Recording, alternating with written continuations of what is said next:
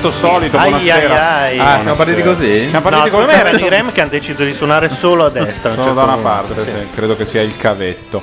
Gianluca, siamo attaccati alla wireless che funziona o a quella che non Siamo va? attaccati alla wireless che funziona, te lo dico Eh, subito. lo dicevi così anche almeno- l'altra volta. No, no, Buonasera, no, benvenuti a Economica. Noi Buonasera. siamo Paolo Landi. Matteo Bordone. Gianluca Neri. Questa è. Non si capisce se è Radio Nation o Macchia Radio, non ho ancora capito la differenza. Una dovrebbe essere il programma. Macchia Uno è il Radio. multiplex e l'altro è il canale? Uno Com'è? è, uno è la- il network, che Ok. dovrebbe essere Radio Nation. Ok. E Macchia Radio dovrebbe essere Il un canale, tipo di il roba in brand. cui si commenta il Grande Fratello. Anche se c'è un canale 4 Noi che siamo è sul solo canale macchia 4. radio praticamente. Vabbè, quindi- Questo è Economica, il programma in cui si parla di roba economica perché c'è l'Andi e gli altri due non ne sanno quasi niente. Io niente del tutto, Gianluca un po' di più. Ma No, insomma. dai, non è No, quasi niente nemmeno io. Eh, vi ricordiamo che se volete chattare con noi dovete andare su macchinera.net. Nel Diteci primo anche se funziona apre la chat. usiamo il pubblico anche come Esatto. sound check. Ma E- quale pubblico? Ma E poi sarà. potete anche telefonarci se non avete Skype. Lo Skype è, famo- è facilissimo, è Gianluca Neri. Se Mm. non avete Skype, il numero è 02479 56842. Ripetilo. 02479 56842. Tenetevelo impresso perché tanto rimarrà sempre Eh, quello. aspetta, Eh, aspetta, c'è che qua qualcuno è a cui è partito. a Matteo. Adesso Siamo non partiti noi praticamente. Vabbè. Ma Ah, porca poi- Eva. Guarda, adesso io provo la chat perché abbiamo una room apposta solo per questo programma. Fantastico. In modo che così prova. Ma perché parte in sette versioni diverse sta roba qui? Se tu vai sul tuo sito, vieni Parte la bombardato... radio e parte anche il video. sì. Ah, ecco, dopo Eh, sì. io sono stronzo, no? E tu che sei stronzo? Vabbè. Gianluca, possiamo anche eh, mh, rassicurare tutti i nostri utenti o quei pochi utenti che ci sono che il podcast verrà messo alla fine. Ma sì, ormai praticamente ogni volta io non lascio fatto, andare no, via era nessuno. solo per la fatto la sicurezza. volta L'ho scorsa. fatto, l'ho fatto credo 5 minuti dopo, eh? cioè Ok. un record in assoluto. Sì. Nemmeno ai tempi d'oro, eh? S- Sotto minaccia. No, beh, sotto minaccia vecchia, adesso ormai. Intanto saluti a Burfaldino che è il primo a, Ah, ciao. a inaugurare la chat. Che la è sempre... chat è, la- è una nuova anche stavolta? O... No, praticamente la chat è sempre la stessa, sta su macchinera.net, però abbiamo una stanza apposta chiamata Economica 08 che voi non dovete selezionare, già viene già fatta in selezionata. automatico. Pazzesco. Quando andate su La Macchia Nera. Pensa che un tempo c'erano ancora i- gli stenografisti. Cioè, è pazzesco. Quello che si- non si riesce a fare con quelle diavolerie elettroniche. Siamo alla vigilia del, del voto referendario. Voto che ha strettamente a che vedere con eh, l'economia, per diverse ragioni. Sì, almeno per 3, 3 su 4. su 4. Partiamo dalla questione del, del legittimo impedimento. Ce ne frega qualcosa? Ma eh, allora, il legittimo impedimento è quel eh, decreto, legge, non mi ricordo, vabbè, comunque quel provvedimento del governo Berlusconi Mm? per eh, far sì che un politico, un primo ministro e, e il suo insieme di ministri Aspetta un caso- attimo. se- se- Sento noi da qualche parte, sì, ho capito dove eravamo, basta, non ci siamo più. Ah, ecco. C'era un Ehm, vocicchiare sotto. Ah. per, per impedire che eh, un ministro o il primo ministro vengano, eh, debbano saltare degli impegni internazionali piuttosto che delle cruciali riunioni eh, di lavoro, di gestione appunto del paese, perché sono costretti ad andare in tribunale per assistere a delle udienze che li riguardano. Questo Mm. Il legittimo impedimento è l'impedimento, faccio un esempio, di Berlusconi che all'ultima udienza per il processo Rubi non è andato perché era in Romania a incontrare il primo ministro rumeno, non lo so. Non, sono ancora, non ho ancora visto i dati, adesso vado su con internet in camera e vedo. Ecco. Quelli dove lui ha commentato i risultati, ahimè, disastrosi di Milano e Napoli, ahimè? era in Romania. Beh, ahimè per lui, mi sto immedesimando. Hai lui. ok. Ahimè per lui è Eh, bello. Quindi lui eh, poteva stare in Romania e non eh, al Tribunale di Milano per questo motivo, perché ha, Mm. ha opposto un legittimo impedimento. Sì. Come sapete la Corte Costituzionale si è pronunciata su questo, su questo quesito e sostanzialmente ha detto che è anticostituzionale consentire al, a, quello che dovrebbe apparire il, il giudizio di legittimo impedimento, il ministro o il primo ministro possono chiedere al Tribunale di essere esentati per legittimo impedimento, ma è il giudice che deve, dimos- deve decidere se l'im- l'impedimento è veramente legittimo. Cioè il giudice doveva dire no, cosa vai a fare in Romania? Cosa che Ti ti succederebbe anche a me aspettiamo te, qua. no? Normalmente, se uno dice guarda, sono all'ospedale con eh, il femore fratturato e non mi- in tensione, non... Certo. No? Infatti, sì. Il giudice essere. magari dice Intrazione, eh, intrazione, trazione. eh. Tensione e- anche un po' emotiva Sente, sei sì, tutto- sì. E uno non chiede un certificato medico, si basa semplicemente su questa affermazione Certo, e basta. si sente soddisfatto. Il In- referendum che è Ah. partito tanto tempo fa, e non so se fosse partito per accopparlo tutto o per accoppare solo questa parte, credo tutto, Mm? toglierebbe anche questa facoltà del giudice di scegliere, quindi di- renderebbe d'obbligo a colui che deve comparire di comparire a meno che sia morto. In suppongo. realtà, a sentire Brunetta e anche Filippo Facci, Sì. del primo non ci fidiamo mai, del secondo di solito sì, Sì. ehm, dal punto di vista sostanziale, legislativo, non ci sono grandi differenze perché già c'è stato, non la so tecnicamente, però tecnicamente esiste questo argomento per cui comunque la decisione finale spetta già al giudice perché è partito il referendum, poi è cambiato qualcosa, Sì, sì. eh, per Ma cui infatti adesso spetta al giudice. Sì, È spetta così. già al giudice. Se volete togliere anche que- questa facoltà, cioè il referendum serve a togliere qualunque, eh, Mm. qualunque cavillo e non, non ammettere il legittimo impedimento. Sì, poi legge. in realtà la, mh, il referendum è passato, ha passato il vaglio, per cui eh, ha un valore. Sì, il referendum che voleva abolire del tutto il legittimo impedimento abolirebbe il residuo, cioè la Mm. facoltà del giudice. Sì. Quindi a quel punto non si può andare in Romania, ma bisogna andare in tribunale. Cascasse il mondo, anche se fosse la terza guerra mondiale. Maizo dice la guida sul post di Francesco Costa spiega molto bene il tutto. Mm, Grazie. Questa è una bomba Quindi, atomica. per dire che non A proposito di bomba atomica, Eccolo qua. mm, Comunque, appunto, per quelli che vogliono. to- il sì serve a eliminare qualunque dubbio sul legittimo impedimento togliendolo, Mm. il no serve a mantenere questa versione sostanzialmente edulcorata dal giudizio del giudice. mm, Fate quello che volete. ma tanto votano tutti sì. Questo Bah, qui insomma, votano no. tutti sì. Ma chi è Questo che va a votare no a questa? Sì, gli astensionisti non vanno. Chi non va, non va, ma chi va, vota sì.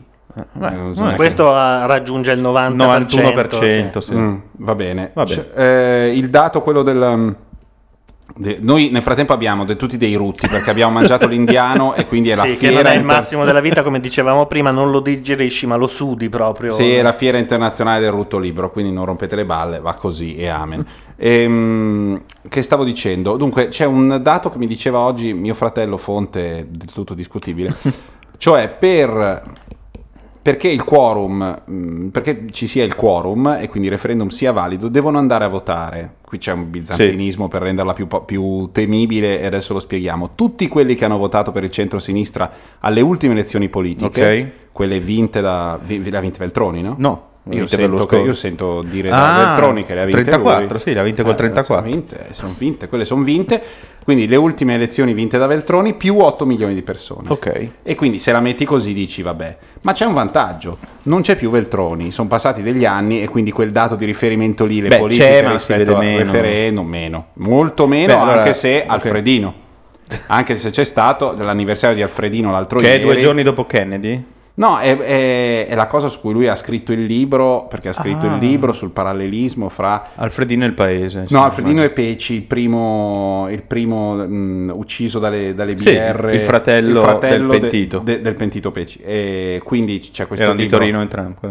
c'è questo libro sul parallelismo fra Ok, i ma due, quindi c'è tutta la questione... Vado a prendere in biblioteca. Tutta la questione alfredinica e, e quindi... Vabbè, questi 8 milioni si possono trovare, no? Perché abbiamo, abbiamo detto la Lega, soprattutto dopo l'ultima bastonata a Milano, è diventata all'improvviso, come dire, liberi tutti, cioè sì, anche noi, anche Mm. noi l'acqua, anche noi no nucleare, figuriamoci nucleare poi a Sondrio, sai, Sì. queste cose. Nucleare è un po' come il celai adesso. Sì. ti, ti rimane Quindi la Lega, non, non molto, diciamo così, non tutti i giorni e non con molta convinzione, è del tipo, ma se, ci do- se non ci dovete votare al sindaco perché diciamo no al referendum, allora andate al referendum, a noi, bene o male, non ci Mm, frega. mm, mm. Il PDL, vale a dire Berlusconi, prima ha detto che non aveva un'opinione sull'argomento, cioè proprio volendo, come dire, eh, evitare del tutto lo scoglio, poi Mm. ha, incitato al- all'astensionismo e Mm. devo dire che mi sembra legittimo, nel senso essendo questi provvedimenti del suo governo, il minimo che può fare un governo che ha fatto una legge è dire di non andare a votare la sua eliminazione, quindi siamo, Certo. cioè, tutte quelle baggianate che sono state dette su diritti e doveri sono appunto un po' delle sparate perché Sì. ovviamente si ha il diritto, soprattutto se è questo governo aver fatto le leggi, non uno precedente. L'UDC ha detto di andare a votare, casualmente ha detto no all'acqua, Mm? Forse c'è qualche interesse, forse anche familiare, ma insomma lo vedremo. Ma tu ah, non è perché loro possiedono No, vabbè, lo- 30 poi, poi lo- poi approfondiremo. Eh, però ha detto, mi sembra sia il legittimo impedimento. Quindi Ha detto no all'acqua.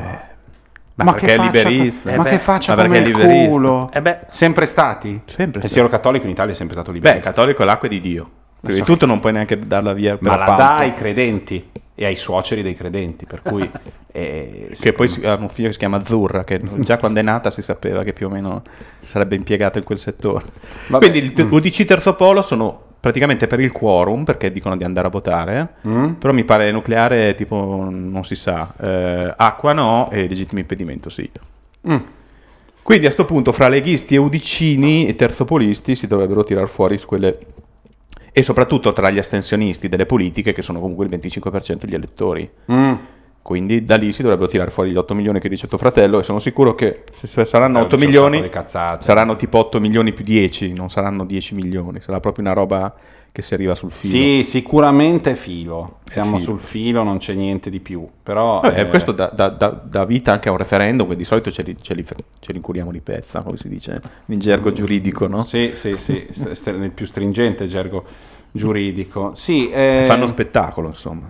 Io vorrei sapere questo, per voi, perché tutti, ah, eh, cioè tutti, molti, se per caso questi, questi referendum finissero per essere un... andassero bene, finissero per essere un, eh, un referendum politico, esprimere un dato politico, es- eh, semplicemente per dare un'altra randellata al pesce che è sul già fondo. il quorum eh, lo è. Sì, sì, lo è, ma re- sì, poi alla fi- alla fine il, il quorum inserisce questo nel computer. Alla fine il quorum è- equivale, no? Non esiste un referendum, cioè è molto raro che ci sia un Nel referendum. 95 l'ultimo col quorum è stato. Eh? Eh, esatto, ma in genere quando c'è il quorum poi si, va- si vota sì. Sì, sì, Cioè, certo. sì, sì, visto si va che- per... sì, vai per votare sì. Per cui io credo che non ci sia un- una grossa differenza. Ma se fosse un- es- esprimesse un, un sentimento stre- puramente politico e non relativo Ho capito alle- dove vuoi arrivare. Saremmo così scandalizzati? Da che cosa? Da questo fatto? Cioè è così terribile? No, anzi. Che io- vinca il referendum? No, che no, abbia- che il referendum eh, si Abbia risolva in quello, che sì, abbia Ah, che che tutto un significato politico. tutto Appunto. Certo. La questione per Anche non- perché ne- nell'aspetto tecnico credo che il 10% delle persone abbiano capito di cosa stiamo parlando. Mm. A parte il nucleare che è una guerra contro il male dell'atomo, con- eh, Sì, contro il bene. testa.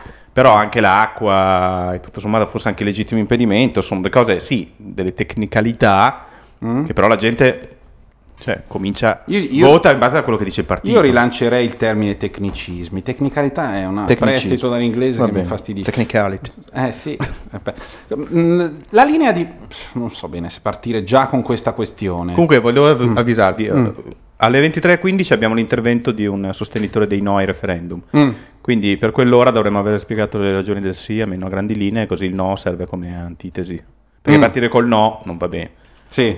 Quindi abbiamo Vabbè, mezz'ora per spiegarsi. Siccome il nostro scopo è fare un'informazione gruppettara, tendenziosa... Oh, e poi eh, tra l'altro in chat c'è chi dice Maizo, ad esempio a me invece sta un po' sul culo l'utilizzo politico del referendum, ognuno ha le sue. Sì, ti sta sul culo, ma dopo che ti è stato sul culo? cioè, ti sta sul culo. Dice a me, Paolo, dopo 15 anni non ho ancora capito che se tu tiri sul pirlino la cuffia va in mute, altrimenti no. Quindi sembra sempre che stiano strangolando una bambola di plastica quando se le leva. Ehm, dopo che, voglio dire, è un, è un dato rispetto al quale non ci, si, non ci si può sfilare. Ci sono mai stati dei referendum che non avevano un significato politico? Eh, no. Boh, l'aborto. No, Come no? L'aborto e il caspita. divorzio? Caspita, No, sì, politico, per- ma perché sono entrati loro? Non, non No, conta. perché ce l'hanno sempre, perché, Sì, perché i partiti politici si schierano e quello è. Beh, se Quando non ce in l'avesse non si riuscirebbe a trascinare in la California non è passato il matrimonio omosessuale, cioè è stato abolito il matrimonio omosessuale che era partito, ehm, quel c'era un significato politico. Beh, se, metà del paese va a votare, stiamo parlando di 27 milioni rotti, Mm. eh, solo per un significato politico, non si va di solito per un cavillo, cioè Mm. non si va per una questione appunto tecnica, quindi finiscono per averlo perché soprattutto se c'è chi si schiera per il no e per il sì, eh, quello è un fatto politico, se tutti Eh. dicessero fate quel che volete, leggete i manuali di idraulica, Mm. loro non avrebbe, ma qui l'opposizione vuole tutti sì per piantare un chiodo nella bara della maggioranza, Sì. questo è chiaro. Gli altri cercano di, fra no e astensione, cercano di impedirlo. È tutto Tra l'altro tutto legittimo, perché comunque anche i referendum c'è chi ha detto ah basta, non mi devono venire a suonare in casa per sapere le Mm. cose, io le leggo loro, li voto. Però in realtà i referendum sono, secondo me almeno... Eh, è vero che sono utilizzati stati... non alla maniera Sono uno radicale. straordinario argomento di dibattito. Per esempio, io l'acqua come mi arrivasse in casa non lo sapevo, cioè pensavo arrivasse da sola e non pensavo che ci fosse tutta Oh, una per filiera. sua scelta, cioè, Ma sì, lei- che per questione dei vasi comunicanti, no? Sì. Dici, stai su, l'acqua verrà Versailles. dalla montagna e sale. Come a Versailles. Sale. A Versailles funzionava così, Eh, cioè si- si- mh, l'acqua viene da una montagna abbastanza lontana Sì. dalla zona di Versailles che è mh, insomma vicino a Parigi, Sì. in zona pianeggiante, apposta perché ci sia Eh. la prevalenza sufficiente per far zampillare l'acqua dalle fontane. Vorrei Cioè, sottolineare voi sapete chi vi l'uso porta- del termine prevalenza. Chi vi porta l'acqua in casa, sapete chi è? E... No, A2A. no, ho sbagliato. Sbagliato? Eh sì. La, la metropolitana milanese. Bravo. Ah, vedi io che ho ve lo- letto, perché io lo Ah, hai leggo. letto il mio post. Eh, cioè, eh, Ah no, è vero, anch'io l'ho letto, ma non mi ricordavo già più un cazzo. Sapete quanto pagate di acqua? No, figu- Meno del gas? Più della luce? Meno, del gas, meno della luce. Ok. Però, voglio dire, i referendum sono un'occasione per riflettere su queste cose, per capire se ci stanno fregando o meno. E, e senza il referendum di acqua non se ne sarebbe parlato mai. Tu dalla chiavetta che ti ho dato hai estratto Poi delle chanson. No, adesso le estraggo. pazzesco, è sempre Stavo più distratto. riabilitando le parolacce nella chat perché c'era gente che diceva assioma e veniva ts- sioma. No, eh vabbè. certo, e quindi siccome eh, arriva... Ah, c'è la censura, prova a scrivere Adesso non con- c'è più, non c'è più. Adesso potete scrivere fuck e quello che volete, sì. Prima invece c'era questo problema. Fantastico. Aspetta che Ok. dovevo scrivere Poi mi metti anche la canzone di Fortis che dà il titolo al mio post, così per curiosità. Ah, sì, che peraltro tu non conoscevi e non so come facevi a non conoscere. Come? Ma cazzo. Fortis? eh, certo. Per chi, chi non la conosceva? Eh, Non so. eh, Landi. Ma cosa Ma perché? Sì, tu hai scritto... No, non, con- No, ha letto in fretta. non conoscevo chi mi porta l'acqua in casa, Ah, non la ok. canzone che dà il nome al titolo. C'è una canzone tra quelle che ti ho messo lì dei Blur. Però io ce l'ho già pronta, eh, quella lì, se, se la volete. Quindi andiamo già in pausa? Eh, Ma sì, fermiamoci, cioè Sì, non fermiamoci, mandiamo una canzone. Mandiamo una canzone e poi, Poi affron- ordiniamo all'indiano e No, poi affrontiamo la questione acqua. Oh, bene. Poi affrontiamo, affrontiamo Sì, la- esatto. la, questione acqua e ne parliamo. E intanto sentiamo- Serenamente. Alberto Fortis, l'unico album, uno, Ah, Fortis. uno dei due album, oserei... No? Ho appena capito detto c'è una canzone dei Blur, Alberto Fortis. No, no, No, no, va benissimo Fortis va bene dopo. No, perché la gente non capisce. Va Ah, bene, ok, allora, allora dopo. i Blur. Eh, metti i Blur. Vai.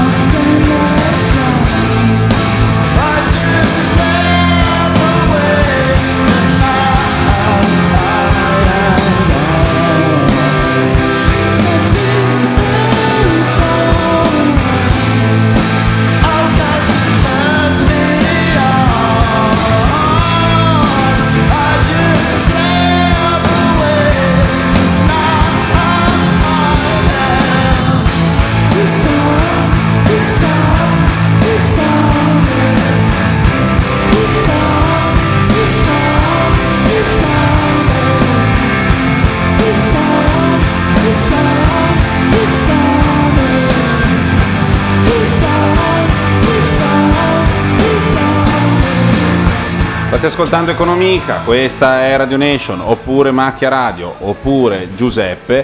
Noi siamo Paolo Landi, Matteo Bordoni e Gianluca Neri, stiamo parlando della questione dei referendum e questi erano i blur dal V-Wide Park. Ehm, allora, la questione dei referendum, partiamo dall'acqua. Sì. Che cazzo dicono i referendum dell'acqua? Allora, il referendum dell'acqua vogliono abrogare. Il primo, il primo quesito sull'acqua vuole abo- abolire un articolo di un decreto legge che il governo Berlusconi emi- emise, em- emettette, fece. Emes- Emis- emesse. emesse nel giugno del 2008, tristemente famoso perché più- credo sia lo stesso decreto dove c'erano i tagli della Gelmini alla, Mm. alla scuola. Quindi erano quelle cose tipo appena arrivati mettiamo le carte sul tavolo e subito Olì. ci capiamo. E il famoso decreto Ronchi. Mm. E si vuole abolire un articolo di questo decreto che sostanzialmente obbliga i comuni che oggi gestiscono ancora l'acqua tramite un ente pubblico o una società totalmente partecipata dal pubblico al 100%, tipo la metropolitana milanese di cui abbiamo parlato prima li obbliga sostanzialmente a, fare, a indire una gara per assegnare il servizio di gestione dell'acqua, ricordiamo questo è importante perché sono le famose polemiche, ma la gestione del servizio idrico, la Questi depurazione... mm sono Matteo Bordone che dall'altro lato della stanza sta cercando di installare un microfono ok. fuori. E... Ti ho fatto perdere il Sì, no, no, è vabbè. colpa mia. L'obbligo della gara, gara a cui possono partecipare o delle società totalmente private o delle società miste pubblico-privato dove però il pubblico non abbia più del 60%. Mhm. Eh, l'obbligo della gara serve appunto a selezionare un fornitore che abbia una concessione, credo, dai 20 ai 30 anni, per occuparsi di tutte le questioni pratiche relative al sourcing, direbbero gli inglesi, dell'acqua da, da dove, da dove sorge fino al rubinetto di casa nostra, con tutti gli interventi di depurazione, di trattamento e di intubamento dell'acqua su una struttura che è arcaica e in molti casi prevede forti dispersioni della- dell'acqua e quindi ha bisogno di una serie di investimenti per essere ripristinata. Cioè gli nostri acquedotti sarebbero più o meno bucati da tutte le parti, è necessario un grande investimento per metterli a posto. Si pensa che dando in gara, quindi con un processo di appalto trasparente, eh, a dei soggetti che abbiano una natura privatistica e non siano il comune stesso, quindi sia un altro Mhm, soggetto, questo porterà sicuramente dei benefici in termini di investimento, di innovazione, eccetera. Quindi chi sceglie il, eh, il decreto lascia comunque la possibilità in casi eccezionali ai comuni di mantenere il servizio cosiddetto in-house, quindi in casa, ah, tramite anche società partecipate completamente da loro, però per ragioni eccezionali. Eh, e motivate. Per farla breve, insomma, chi vota sì a questo referendum lascerebbe lo status quo.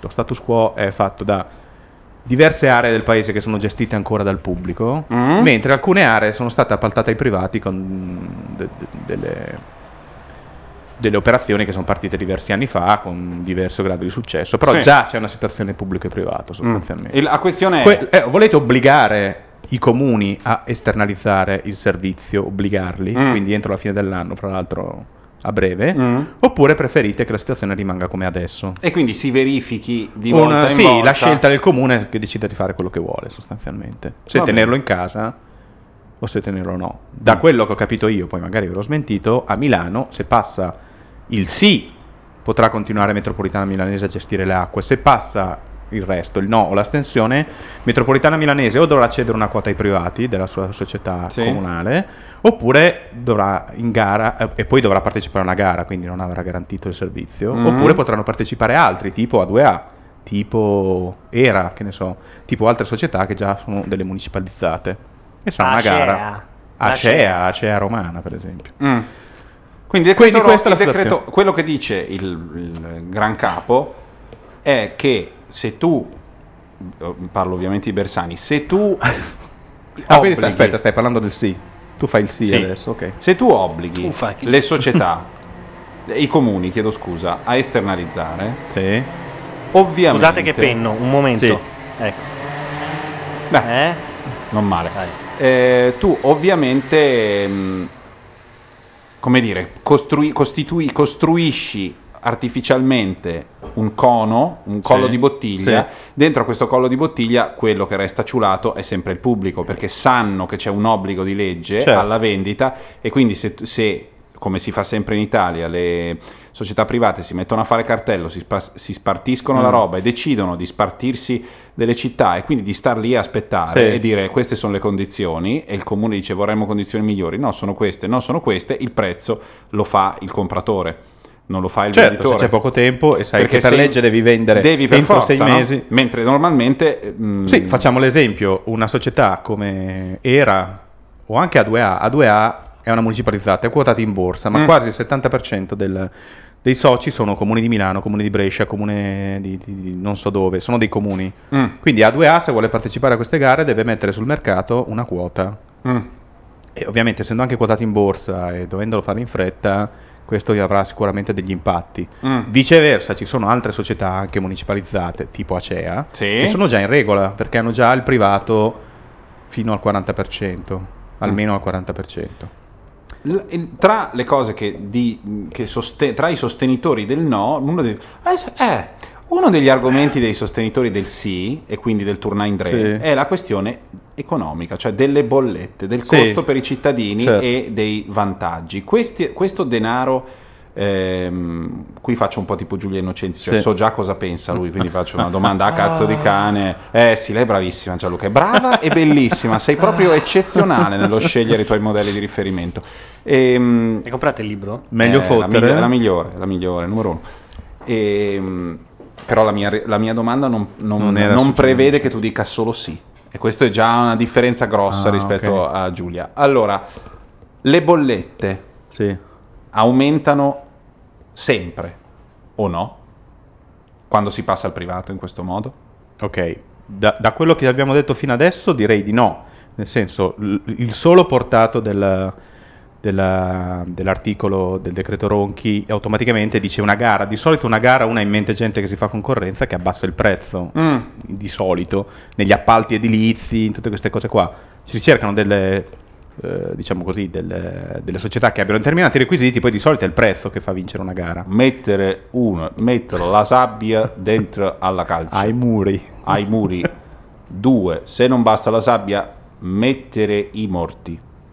Questa è una così voleva essere Quindi di, di per sé la gara, eh, la gara non implica per forza che il prezzo debba salire, anzi potrebbe anche scendere. È vero che nella, tutte le teorie economiche e anche chi non mastica l'economia sa che il pubblico per esempio non ha l'obbligo di far profitto Mm. nella sua missione, quindi il profitto può tagliare i costi di quella parte di profitto. Se va in pari va bene. Sì, mentre il privato deve fare del profitto. È anche vero che il privato può fare il profitto gestendo meglio i costi e Sì. i ricavi, essendo più efficiente, lavorando su larga scala, usando i computer dove il pubblico usa la, Sì. la BIC. Oppure anche sbattendolo fortissimo in culo ai cittadini. Quello è un Ah, altro aspetta, modo. sì, però questo- Oppure può alzare i prezzi. Però, ripeto, il portato del, del primo sì automaticamente non vuol dire quello. Mm. Il punto è che il secondo quesito, Mm. che vuole abolire non un pezzo di decreto, bensì una specie di eh, tabella dentro un decreto ministeriale del 1996, eccetera, eccetera, eccetera, stabilisce un principio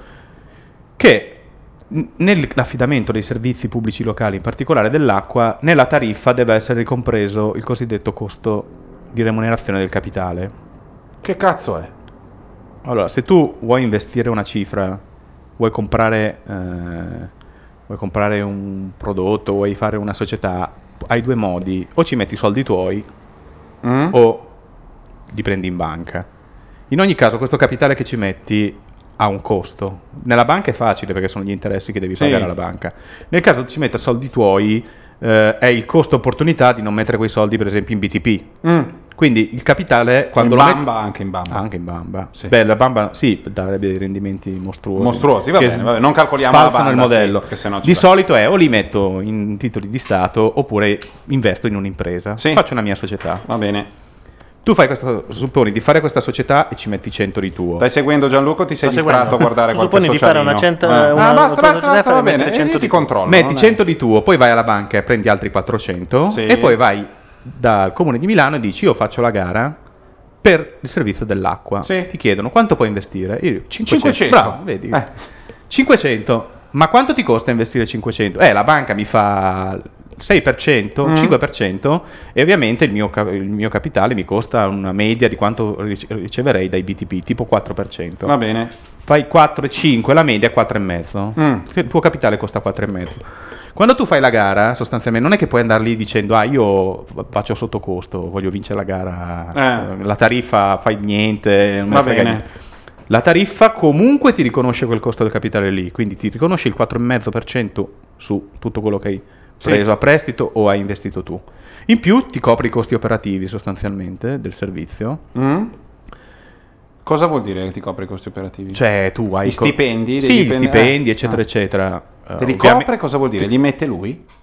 No, la tariffa serve a coprire i tuoi costi operativi, il tuo costo del capitale Ah, la tariffa, la e poi tariffa, ti rimarrà qualcosa, la tariffa dell'acqua, Sì. ti rimarrà qualcosa come profitto, Sì. ovviamente.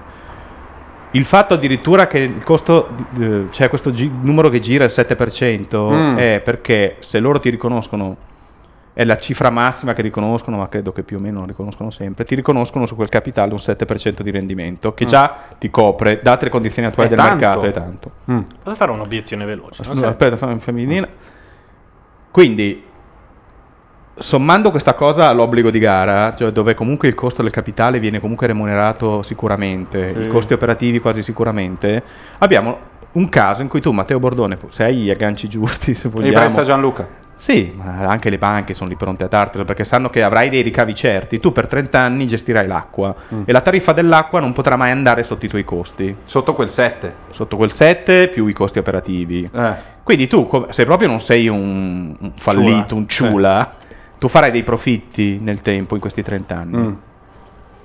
A quello non ciula le devi prestare Gianluca, a me no, perché io mi sa che mi distraggono. Quindi sostanzialmente sono investimenti dove il privato rischia pochissimo. Perché il privato deve sempre Appunto, rischiare perché? pochissimo? Eh, questo Scusa, fa, non fa è parte meglio del un dibattito. mondo- eh, la- l'obiezione eh, era, non è l'obiezione- meglio un mondo l'obiezione- dove mostrare soldi, vedere cammello? Sono cazzi tuoi se vuoi vendere acqua. Devi averceli per i soldi. Che me ne frega di quanto spendi tu per investire? E allora, in un mondo di solo privati succederebbe probabilmente così, ci sarebbero grandi società, corporation, che lavorando su scale enormi di servizio potrebbero fare dei prezzi migliori, Mm.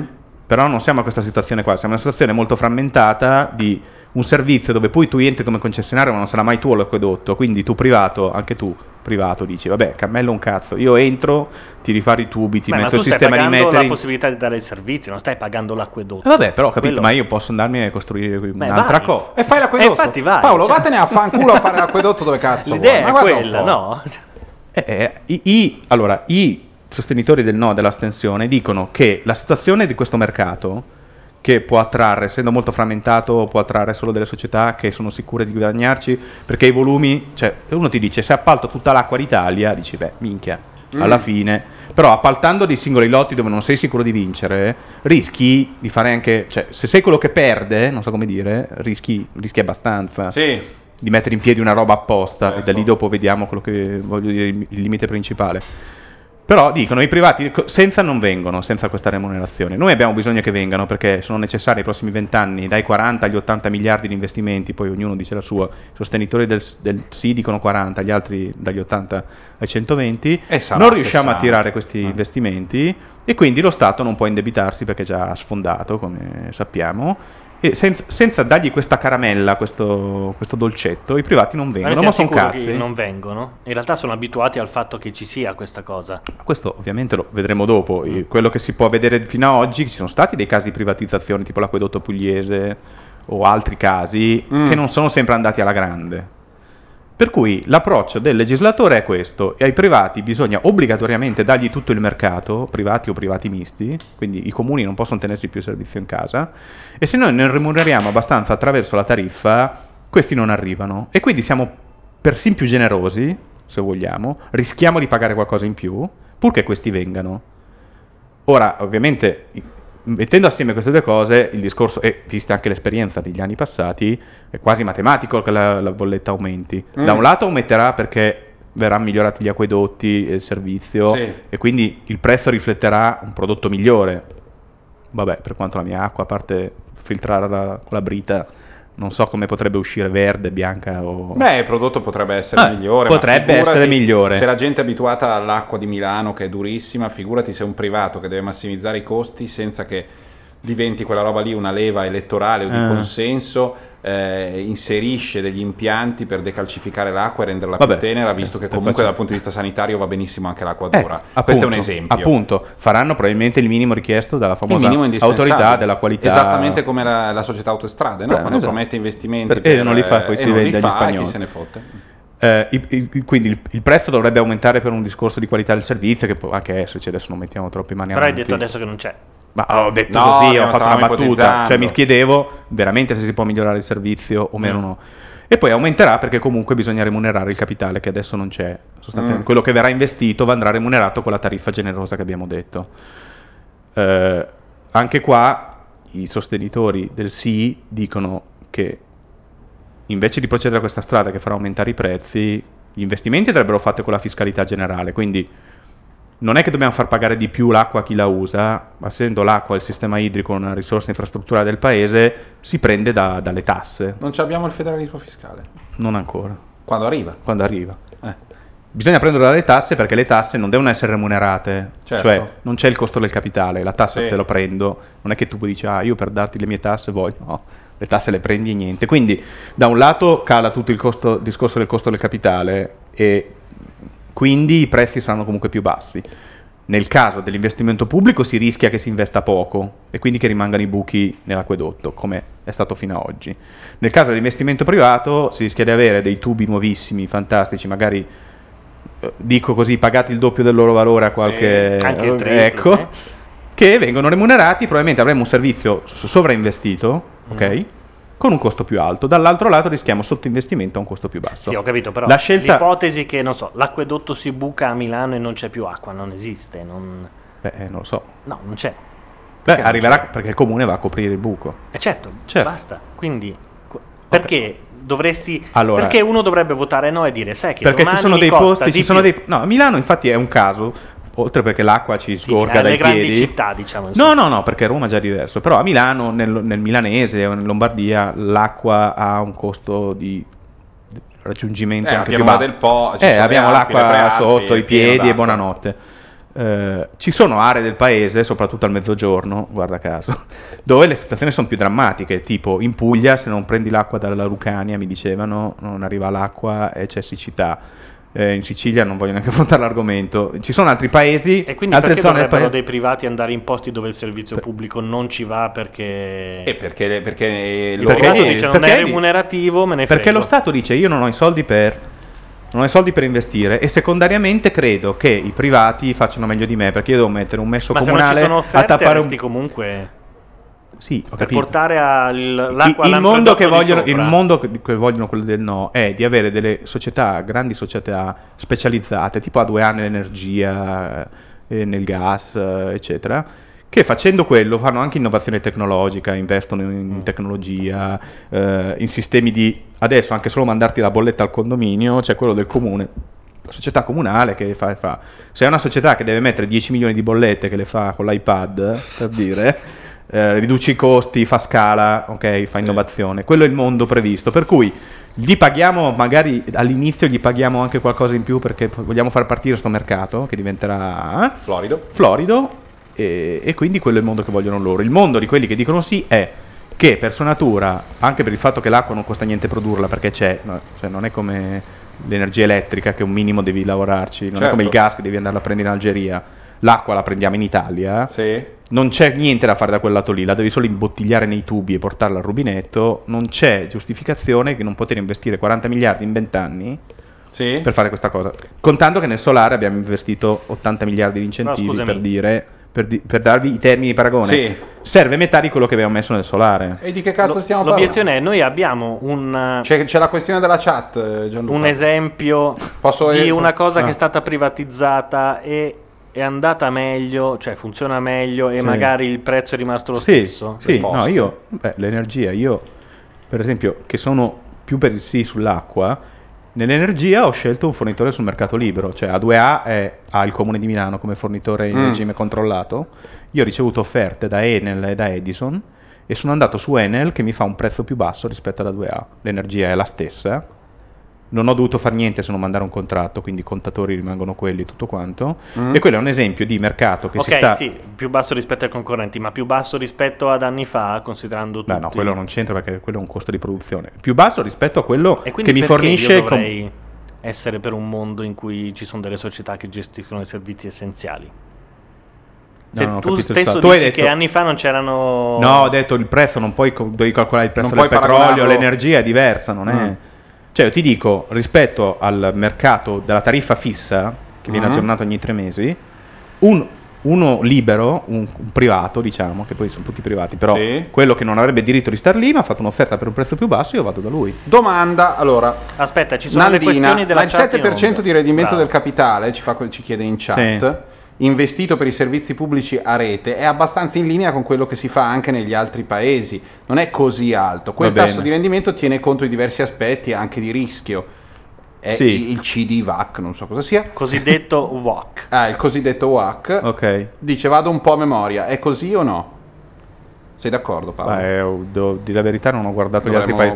Però sul mercato adesso sostanzialmente un operatore come A2A o Acea Sì. può emettere obbligazioni a 10 anni con un rendimento del 4%. Sì. I soldi a prestito gli costano il 4%.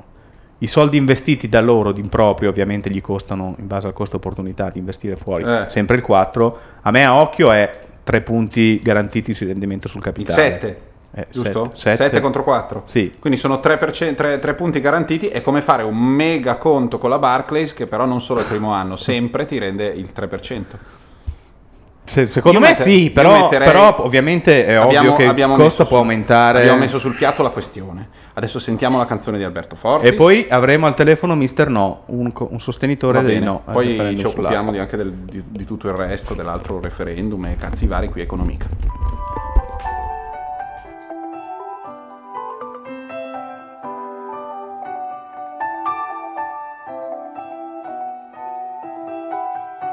Milano sono tutto tuo.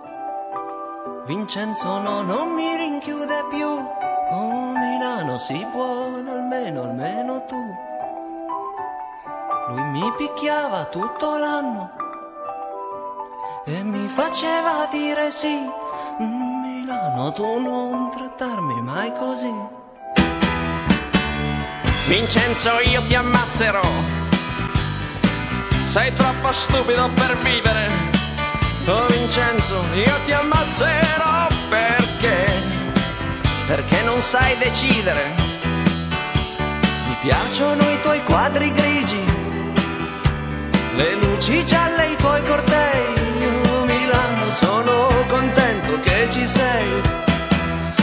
Vincenzo dice che sei fredda, frenetica e senza pietà, Se ti mettiamo, se prendiamo la telefonata adesso vai in onda, quindi alla fine del pezzo, tu che ci stai chiamando Mister No, eh, prendiamo la telefonata. Sei troppo ladro per capire che il tuo lavoro amici non troverà mai perché non sai soffrire. Ti devo tanto come uomo, lavoro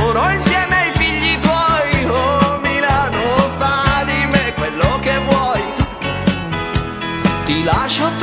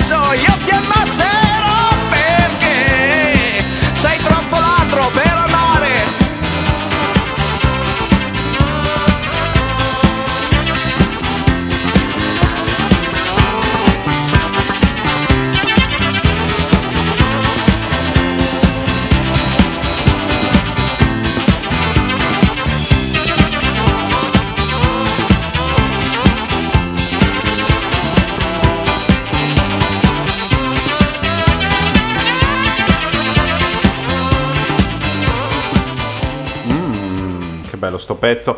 Alberto Fortis, primo disco che si chiama Alberto Fortis, la parte, cioè, insomma, la band era la PFM che suonava il disco è pieno di bei pezzi. Abbiamo in, in linea... No, ci stava chiamando una Eh, persona. adesso ci che però- richiama Mister No. Ci richiami. Che ci dirà le Che avrà un nome di battesimo. Possiamo richiamarlo No, ma noi? è- è in Vogliamo? incognito. È in incognito, va bene. Vogliamo richiamarlo noi? No, ma chiama lui adesso. so No, quello che ci stava chiamando durante la canzone. Sì. Che è lui, adesso Ah, ok. chiama.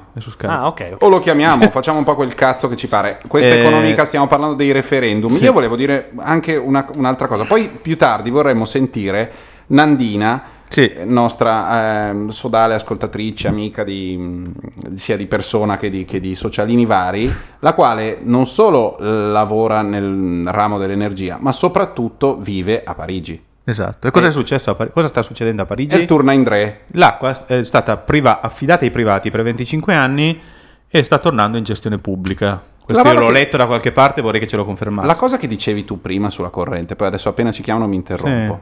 Cioè che esiste un mercato per cui può venire qualcun altro e la corrente Sì. come le telefonate, il mercato Esatto, libero esatto. telefonico fa sì che Sì. uno non sappia neanche tanto bene da che parte vadano Sì. le sue telefonate, sa che insomma probabilmente la più conveniente, ha capito che giro faccia, non è come un certo, tempo sono che passavano, e hai un contratto e amen, se la gestiscono loro. Con la corrente puoi fare lo stesso, Sì. la comprano sul mercato libero della corrente, La producono, beh. ma per l'acqua non è pensabile. Ok.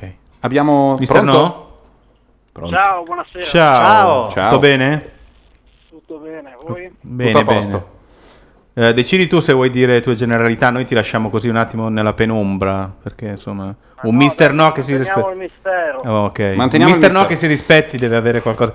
E noi abbiamo parlato dei due referendum sull'acqua, sui quali c'è il dibattito più forte in questi giorni.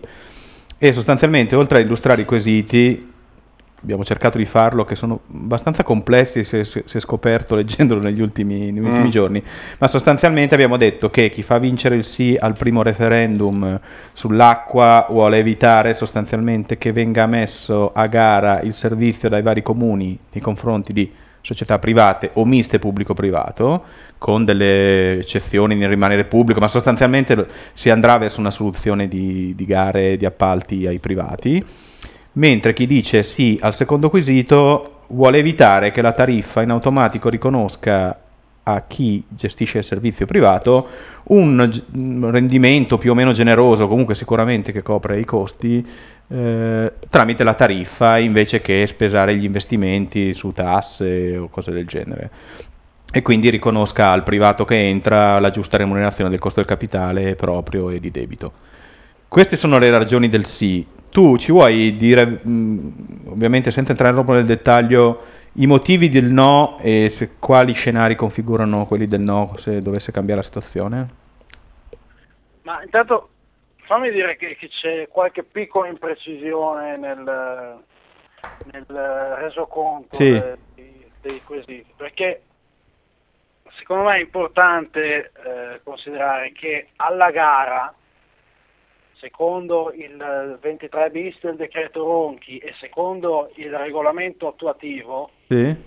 possono partecipare anche gli enti pubblici, cioè l'operatore posseduto al 100% dall'ente pubblico può partecipare alla gara. Beh, però scusa, chi- fa l'appalto è lo stesso che lo riceve? È possibile una cosa del genere? E in questo caso è possibile. Cioè la metropolitana milanese può fare una gara in cui il comune che è il suo proprietario affida... Cioè, teoricamente sì, però sarebbe un po' complesso, non credi? Ma non credo sia particolarmente Vabbè, complesso. ok. Cioè, il, il punto Non è chiarissimo questo quesito, perché il quesito sembra... eh, Scusami, sì. l'obbligo riguarda la gara, non Certo. riguarda l'assegnamento ai privati. No, no, ho capito.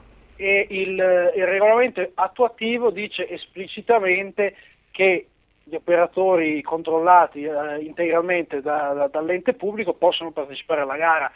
Cioè, quello che si introduce sostanzialmente è un principio di trasparenza.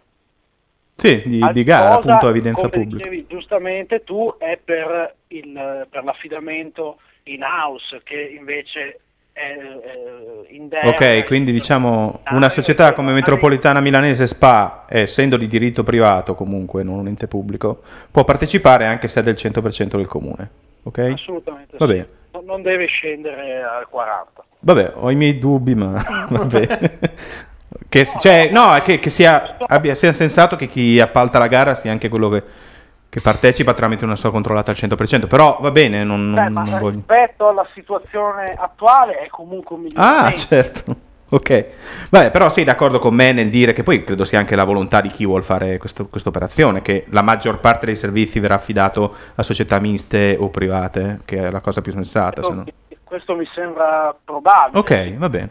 È anche auspicabile per chi lo vuole fare, se no tutta una serie di gare che si, che si ritorcono, diciamo, che, che vincono i comuni, dai. Vabbè, comunque, questo ok, quindi l'obbligo della gara, tu quali credi che saranno i parametri fondamentali per giudicare un appalto?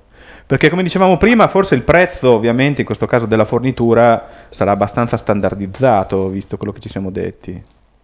Beh sì, insomma, il prezzo che eh, peraltro co- continua a fare eh, il regolatore, quindi Certo, famosa tariffa. non, non credo onestamente che, che sia molto facile prevedere una concorrenza sul prezzo, più che altro una concorrenza sugli investimenti. Ok. E in questo caso eh, c'è un, un ruolo importante di regolamentazione da svolgere da parte del pubblico, perché si tratta di predisporre dei capitolati di gara che eh, siano scritti bene e riescano a collegare la tariffa agli effettivi investimenti e a dei parametri di, di efficienza della rete. Certo, ma alle prime gare comunque penso che il pubblico darà una dimensione degli investimenti necessari, cioè più o meno sono gli studi che sono stati fatti sui famosi investimenti che si devono fare che non ci sono i soldi, quindi credo sarà più una condivisione di informazioni. Dico, come sai ci sono stime molto diverse, Certo, si va dai 40 miliardi ai 120, eh, certo. e dipende anche da- dal tipo di interventi che, che si vogliono fare. Insomma. Eh, in, eh, Germania eh, attualmente credo che il tasso di eh, acqua dispersa eh, dalla rete idrica sia intorno al 12%. Sì, In Italia questo tasso qui è attualmente al 37%. ok. Ma in Germania chi lo gestisce, lo sappiamo? Un grosso excursus. In eh, Germania mi cogli impreparato. Vabbè, comunque sono tedeschi, quindi pubblici o privati. non fa differenza. Fanno un po' di Credo che sia comunque Land, lì, lì c'è tutta la struttura di land, credo che abbia una sua importanza. no, no, non vorrei dire una. Vabbè, dai, non ha molta importanza. Quindi sì, bisogna coprire 40% dei buchi. So che soprattutto al mezzogiorno, insomma, ci sono dei problemi di, di forti, Eh, di infrastrutture. Una varianza tra, tra- tra nord e sud. Mm. dai, alternamente. Quindi probabilmente, diciamo, anche su questa cosa degli investimenti, però forse a far vincere sarà tutta la solidità delle aziende, la loro esperienza, credo, la loro dimensione, anche perché una- c'è una certa importanza anche nella scala dei fornitori, credo. Sì, perché si parla comunque di, Di efficienza. investimenti che anche ne- nelle singole aree hanno una magnitudine notevole, si parla di, di- di centinaia di milioni se, no- se non di miliardi di euro. Certo. Quindi non sono molti gli operatori che hanno le spalle abbastanza Bravo. grosse. Soprattutto che non possono permettersi di perdere le gare, perché uno la gara la deve fare ma deve anche vincere, quindi per mettere in piedi una società in grado di fare questo servizio non è che lo fa in sei mesi. Beh, il fatto che ci sia una gara prevede che ci siano dei perdenti, però. No, ho capito, però se tu devi affrontare delle gare e sei già una società che fa quel lavoro, non è come adesso noi due ci mettiamo No, su. no, eh, certo, certo, devi essere Si strutturato, grosse sì. strutture che possono lavorare anche, eh, dicevo anche prima, solo banalmente le bollette, la gestione dell'amministrazione deve essere fatta da, da chi lavora su larga scala. Eh, ecco, allora, diciamo così, la vittoria del no dell'astensionismo, secondo te, in, in due proprio battute, perché è meglio che vengano assegnate queste gare che verranno appaltate con, con queste caratteristiche? Cos'è quelle due o tre cose che sono perché- fondamentali? Perché la situazione attuale de- della rete idrica italiana dimostra che eh, degli investimenti vanno fatti. Sì, dimostra che il pubblico questi investimenti non riesce a farli per eh, banali eh, vincoli finanziari, ok, quindi eh, qualcuno se ne deve incaricare. certo. A me sembra che questa- questo decreto riesca a contemperare l'esigenza di mantenere ehm, per le, le situazioni di eccellenza la possibilità di proseguire secondo una strada che è più o meno quella tracciata, perché, eh, come detto, l- la possibilità per gli enti pubblici che fanno il lavoro, lo fanno bene, di vincere la gara c'è, però al contempo eh, impone un, un, eh, obbligo diciamo, di default, di assegnazione con gara che impedisce eh, invece nelle sacche in cui Certo. c'è più resistenza e Chiaro. più inefficienza di, di mantenere per ragioni opportunistiche il controllo sul servizio. Ok, ti faccio domande a bruciapelo. Quindi eh, la prima domanda è: senza questo decreto probabilmente non si ries- riesce a raccogliere i soldi e quindi la situazione rimarrà disastrosa come quella attuale. Poche parole. O lo Stato dovrà farlo magari alzando le tasse, una roba così? Beh, allora, eh, cioè, ci sono da dire due cose. Eh, questo è un tipo di servizio che no- non è particolarmente visibile. Sì, Eh, se, se tu eh, non hai il trasporto pubblico te ne accorgi. certo. Però se l'acqua ha lo 0,5 per mille di mercurio, che ne so, Sì. rispetto a, a due mesi prima, no- non ci fai caso. Ok. Il rischio è di trascinare questa situazione così com'è perché ci sono sempre esigenze più pressanti nel giorno per giorno Certo. e trovarci fra fra vent'anni eh, a non poter più bere Ok, l'acqua. quindi sostanzialmente anche un miglioramento del servizio e della qualità. Questo è anche quello. Questo mi mi sembra lo- l'obiettivo finale. Ok. I prezzi aumenteranno, sì, però saranno dovuti a un miglior servizio. e I miglior- prezzi però cioè, do- dobbiamo farcene una ragione, aumentano comunque. Sì, Vendola a- tre, tre giorni fa ha dovuto alzare l'addizionale IRPEF a tutti i pugliesi Sì. perché aveva 100 milioni di buco. infatti nella sanità va detto più che nelle acque. Così tanto per cui. No, ma Sì, che però ritornano che in circolo invece- perché sono pagati allo che Stato. invece esplicitamente motivati per, per un- per il deficit dell'acquedotto pugliese. Ah, ok, ok, va bene, forse per tutte e due. Comunque hai ragione, sì. C'è la questione dell'acquedotto pugliese che era stato privatizzato, poi rinazionalizzato. Una roba così. Però ribadisco, è diverso pagare le tasse da...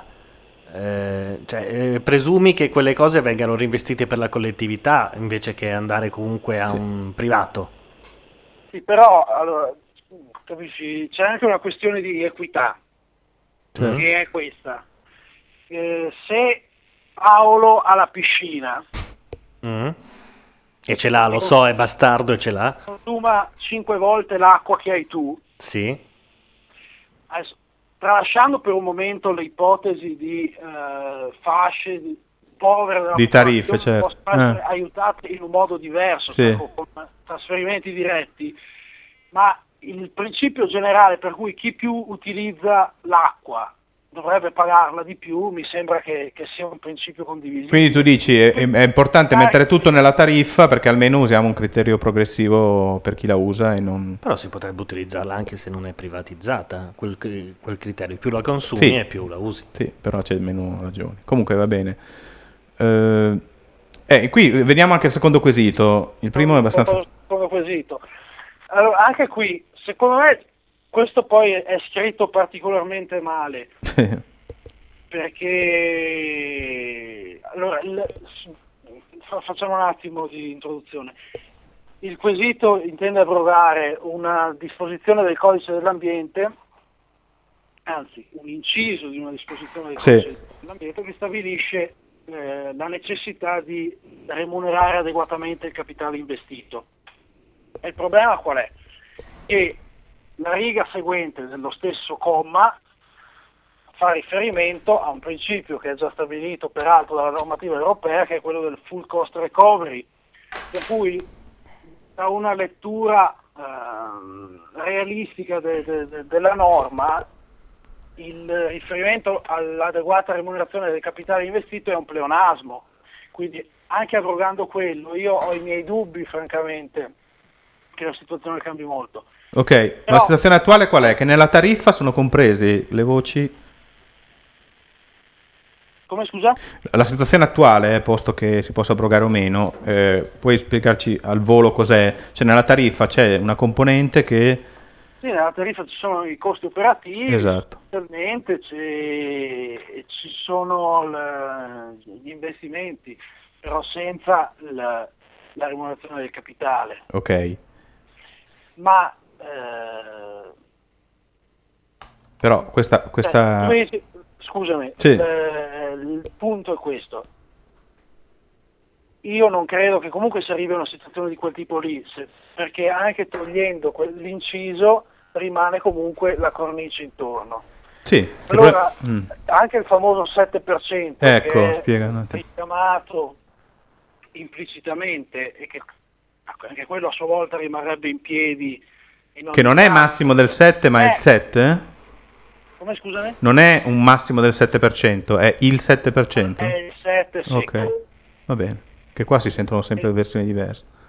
No, no, è il 7 secco. Perfetto. E anche in quel caso lì il, il referendum ha una importanza relativa perché non essendoci un collegamento diretto tra le due norme, Sì, è difficile sostenere intanto che ci sia una- un- un'implicita abrogazione anche del decreto ministeriale. E in secondo luogo che ci sia comunque certo. Insomma, stai dicendo, a- anche se vince il sì, verrà comunque ripristinato interpretando sostanzialmente la normativa europea e una serie di, di Questo è altre quello cose. che penso. Ok, ma no, questo è, è importante. Però ecco, c'è, c'è da dire un'altra cosa, però, che io credo che sia importante far passare comunque il messaggio che eh, hai già spiegato grosso Sì. modo, insomma, che la remunerazione del capitale non è un optional, non è una, eh, una cosa di cui si possa fare a meno, ma è una necessità logica. Beh, Poi certo, per l'imprenditore sì. Sulla quantificazione, perché effettivamente questo 7% Eh, forse può essere scusa, alto. sono tre punti in più della media del mercato. Quindi, eh, uno ba- banalmente, se fosse tutto in piedi così, cosa fa? Fa la leva, si, si indebita in banca e si tiene Certo, il 3% di certo, differenza. è Quindi, un maggio del eh, 3%, chiaro. certo. Però allora eh, la- il metodo corretto per intervenire in questa situazione sarebbe quello di modificare il decreto ministeriale. Eh, ma questo o- lo può fare solo il governo. Certo, questo lo può fare solo il governo. Certo. No, no, ma eh, allora sicuramente c'è un- una- una scadenza legata ai referendum dove in qualche modo i cittadini vengono chiamati a esprimersi dopo un percorso molto accidentato, ma va fatto. Ricordiamo, come è successo per molte altre cose, che i referendum non sono il giudizio di Dio su una cosa e che poi verrà abolito qualcosa che potrebbe essere comunque, comunque regolato in maniera diversa successivamente. Vabbè, però quello che farà il governo o il governo successivo non lo possiamo sapere. Eh, uno slogan, dobbiamo chiudere, uno slogan di chi propone il no su queste privatizzazioni dell'acqua che vuoi fare due parole al volo, perché no? Ma mm, uno slogan, di slogan ne abbiamo visti anche troppi, forse dovremmo rinunciare a qualche slogan. Ah, No, que- quello che mi preme sottolineare è, se, è, come dicevo prima, il principio di trasparenza. Se il pubblico fa bene il suo mestiere, partecipa alla gara, la vince, ne- nessuno ha nulla da ridire. Però deve dimostrare che, Certo. che- che lo sa fare. certo. Va bene. Direi che... Sì. Grazie mille. Grazie mille. Grazie a voi. A presto. serata. Ciao, ciao, ciao. Manda un pezzo Gianluca, manda Così? un pezzo. Sì, sì, così. Alla Mandalo- brutta? Sì, ma mica brutta. Beh, dobbiamo chiudere lo spazio, no? Lo Posso spazio. mandarne uno... Mandane uno di Grande quelle tue professionale brutte. Eh no, no, uno in linea. In linea. No, Mister No, ma tu Mister sei No. pazzo. Ma no, questa no, ti prego, per favore, è l'inizio della fine di Vasco Rossi, se è quello Sì, che è vero, No, è vero, Vasco è Rossi l'inizio no. della fine. No, No, Vasco Rossi piacere. voto no. No. Vabbè, almeno manda il pezzettino. No, no, no, no, è una cosa guarda che mi fa venire le bolle. Manda un pezzo Mando uno dei tuoi, non ti preoccupare. Eh, vediamo cos'è. Ah, questa è, è sul, la- questa ci porta, ci porta all'energia atomica. Sì, dobbiamo un attimo chiudere solo una cosa sull'acqua. Perché questa è poi- I don't believe in the La- sun. L'atomica è, sento che ammazza tutto di solito l'atomica. Ammazza tutto? Il nucleare quando cominciamo a parlarne ammazza tutto. Questa comunque I don't believe in the sun. Ah, ok, bene.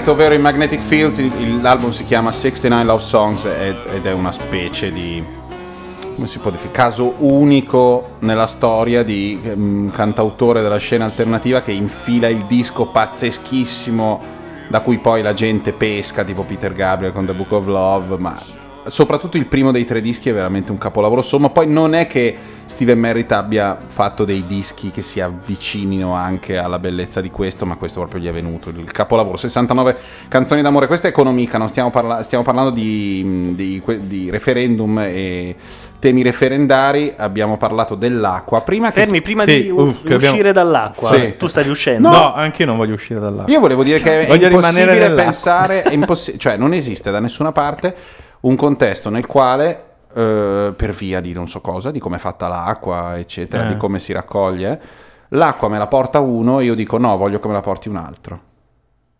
No, Sì, portare no, il Lui distributore sta non lo dicendo puoi un cambiare. principio in economia che è fondamentale, cioè che l'acqua è una commodity ed è indifferenziabile. Nel senso, tu non sai chi te la sta fornendo perché difficilmente sai comparare due fornitori diversi. Mm. Certo, dovresti avere la lingua che riconosce il il tasso di mercurio. Cioè, il Sarebbe problema... figo che ci no, no, fossero no, ma, acque no, diverse che ti guarda, anche se casa. fosse la stessa acqua. Però se, Sì. perché l'energia è l'energia, metti che l'acqua sia la stessa acqua e che, e che Sì, sia solo ok. quello, però c'è, una, acqua. però c'è una gestione che cacchio No, c'è un so monopolio del- naturale, prima di tutto. Tanto non puoi scegliere, nel senso, puoi farti portare l'acqua nell'autobotte, quello Sì. sì. Ma su un, Non è che un acquedotto non puoi Ti girare delle una manopole. più buona, una più cattiva, Esatto. sarebbe bello. No, ma anche una più cara, una meno cara, anche la stessa. Però metti l'elettricità che compra Paolo a meno, è la stessa Sì, identica elettricità. Eh, certo. Questo con l'acqua non può succedere, per cui quando tu metti in piedi È un cosiddetto di ga- monopolio naturale. Ecco. Dove E- la, la scelta viene fatta ogni vent'anni sulla concessione. E- però durante quei vent'anni, a meno che questi non mettano la- io non ho, l'arsenico, studiato, non ho studiato economia, voi della sinistra dei salotti Ah. vi riempite la bocca di queste parole grosse, io invece vado ragione. così con del bar, no? Sono come la Sant'Anche. Però Eh, è, è- è sicuramente. Chissà dov'era Landi quando discorso. Battisti faceva quelle cose. Cesare o Lucio? Lucio, che- Ehm, quindi quello è un problema, nel senso che tu fai la gara e poi gliela molli per chissà quanto. No, 20-30 anni. sono le 20-30 durate anni. La società autostrade per quanto se la 20 tengono? anni. 20 anni di Benetton. Sì, fino adesso sì. La domanda è Ecco, sono due esempi di cosa- monopoli naturali. Cioè, Mm. nel momento in cui l'infrastruttura c'è, che è di proprietà pubblica, Mm? il gestore privato puoi- non puoi sceglierlo, lo decide chi ha l'infrastruttura e quindi te lo tieni, tutto sommato. E un po' ce l'hai nel culo. Ma, Che non voti. Non, non puoi, non puoi votare per escluderlo e devi pagare la tariffa che ha deciso l'ente pubblico, neanche il gestore privato. Cioè Mm. l'ente pubblico con- concorda col gestore privato una tariffa. Questo potrebbe andare bene se l'ANAS facesse il proprio lavoro, ma siccome sappiamo che l'ANAS non fa il proprio lavoro, Sì. perché abbiamo visto servizi su servizi di Milena Gabanelli Sì. e vediamo che mentre tutta l'economia è in contrazione, le tariffe autostradali in questi Continuano ultimi anni di crisi sono state o ferme o sono salite Sì, serenamente, sono salite sbattendosene i serenamente, maroni. ferme una Tra l'altro sono gli unici che non prendono i soldi a fine mese con la carta, niente, loro Ma prendono infatti. i soldi subito al casello oppure col telepass, ma li prendono. Certo. Tu sai quanto Alla ha luce- investito la società autostrade per prendere la concessione? No. Mezzo miliardo di euro, che in una logica di società per Non è azioni... così tanto. No, mezzo milione di euro, scusa. Ah, ok. Mezzo milione? Niente. Mezzo milione ci mettiamo io e Gianluca e un po' dei Anzi, suoi guarda, clienti. Adesso Comunque, le un po' gli autostrade sono- di allora- resto del pasto di No, ma stasera. mezzo Introduco- milione di euro, Ma sì, come 500.000 capitale euro? sociale. No, mezzo miliardo di euro, scusa. Mezzo miliardo. Che esatto, comunque a se no me ci- sembra- sembrava poco No, Però rispetto Poi- a quanto fattura autostrade, Appunto. niente. Comunque, eh, Economica, l'unico programma di economia che a volte sbaglia di Da tre ordini di caso. grandezze.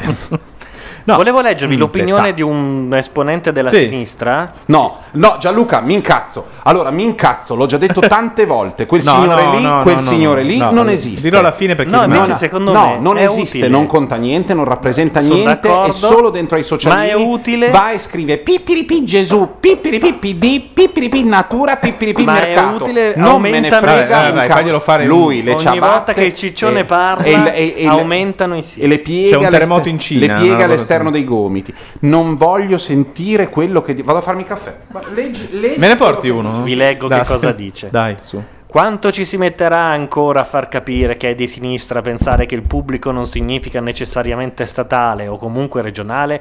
Esiste il pubblico non statale, oppure che remunerare il capitale investito non è reato ma progresso? Insomma, votate no ai referendum sull'acqua se siete di sinistra ma avete un cervello funzionante. Questa l'ho già sentita, del cervello funzionante non ha portato benissimo. Esatto, lo dice, Lo dice davvero Mario così? Adinolfi Questa con è- questa esatta È un- come un CV mandato a Mediaset. questi termini. Questo è un CV mandato al PDL proprio. Eh, sì. E sotto eh, un tale risponde che Vabbè. invece lui propone un referendum di centrali che funzionino a Adipe. e io sono Vabbè. abbastanza d'accordo perché guarda che no- non sto scherzando il punto di fusione di un Adinolfi intero se tu lo fondi proprio cioè, e, e da Adinolfi fai sprigionare solo energia secondo me Dici? fa andare cioè conta che veramente l'energia qui- contenuta nei corpi è, è immensa Andremmo verso delle ideologie degli anni 40 che sono state ma piuttosto secondo me un bel disastrose. 30 anni di energia elettrica gratis Non so, su questo eh, ammetto di non poter ci vorrebbe un fisico. Ci vorrebbe un fisico, esatto, non ce l'abbiamo. Se rendiamo energia pura 150 kg d'uomo, per quanto campiamo? Perché secondo me si può anche decidere di chiamarlo e dire di sacrificarsi per la causa. Certo. Adesso sono Ok, comunque, caffè grazie. e voglio dire questa Abbiamo finito. Abbiamo No, finito. Mi raccomando che non dobbiamo cancellare delle non cose alla sono fine. Per il cen- Esatto. non sono per il centralismo democratico, però perlomeno che parlino quelli che hanno dietro tre persone o un editore che spende dei soldi lui Ma per lui ce dire l'ha dentro questa persona dice delle cose interessanti ha del seguito e quindi non le, Gli pago dei danari. non le terazze perché con le terazze non si crea consenso Cosa si rompe le terazze? terazze ma l'altra sera non c'eri in terrazza da Marco, Ah, ma, ok. c'è stato- ma c'erano tutti. C'era anche Francesco che sta fa- mettendo a posto una sceneggiatura con l'amico, il suo amico Gianni.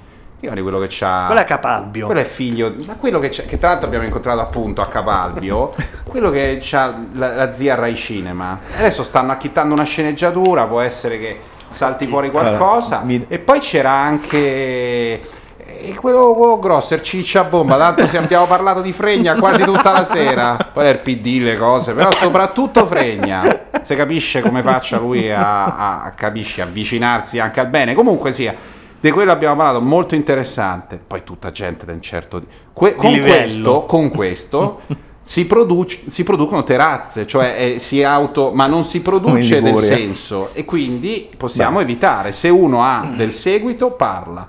È come Rotondi al TG1. Rotondi non può essere al TG1 tutti, tutti i giorni. No, no, Adesso ma io sono perché al un posto delle- partito possa dire tu non c'entri un cazzo con No, ma noi, il fuori, partito non- fuori ma dai- parla con lui perché non il è partito si comporta come il saggio Bordone, lo considera inesistente. Ma lo devi buttare fuori dalle Ma non palle. può, Ma è uno con la tessera, ma non è- non è nella direzione. Non è nel strappi. direttivo. Eh, la Ah, strappi. vabbè. la strappi così gli dà importanza. Ma chi no. se ne frega? Vabbè, Se- comunque, scusate. sul se qualcuno socialino mi dice quanto pi, più- quanti quelli del PD? Ma chi, se ne, ma chi se ne frega di quello che pensa? Giuro che se un fisico mi dice quanta Eh, energia bravo, si sì, produce sì, bravo. portando ad Bravo, Inolfi al punto di fusione, io Nerd. lo pubblico. Perde Vabbè. le elezioni per colpa di Douglas Adams, ma io non so. Vabbè. Eh, certo, perché perdiamo Andiamo le elezioni perché no, perché perdiamo tempo. Dobbiamo, non Ok, dobbiamo avanti, perdere avanti. tempo su quello lì. Il- il- il- ok, però il romanesco che ci ha introdotto ci aiuta, adesso po- possiamo fare anche Mm. una specie di dialogo, a, a spiegare perché prima abbiamo messo la canzone di Fortis e poi qual è, almeno, La questione di Acea. Acea. Acea. Acea. Esatto.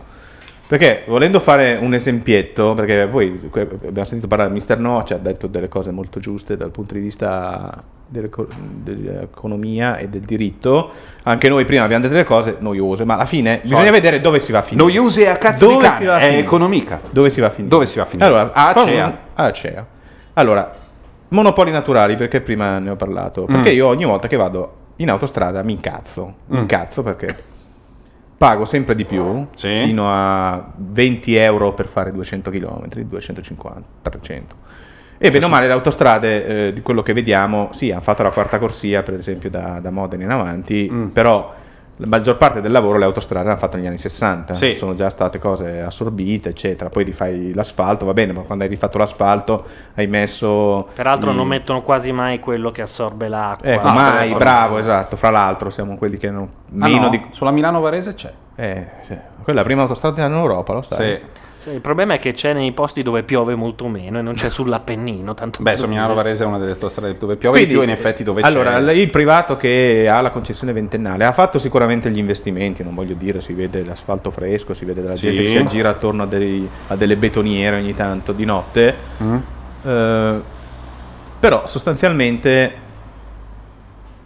gestisce un'infrastruttura esistente di cui lo Stato ha fatto la maggior parte del lavoro, mette caselli ovunque con gente che sta lì a riscuotere i soldi, con delle sbarre che rallentano il traffico, Sì. con la magnitudo, hai una coda a Vieni al punto, perché questa è una, è una- è una prolusione che va verso una tesi, Sono gesti- gest- ok, no. è una gestione anche una- qua di un privato Sì. che però fa un lavoro che il pu- il pubblico potrebbe fare benissimo perché non c'è niente di, Così di innovativo, straordinario. di differenziabile da altri, eccetera. Non è che una società possa farlo meglio di altre. E sostanzialmente fa lievitare i, i costi del, del- del servizio, della tariffa. Paghiamo una tariffa più alta perché il gestore privato su una Ce tratta così ci deve guadagnare e dà una remunerazione quasi certa. Sì.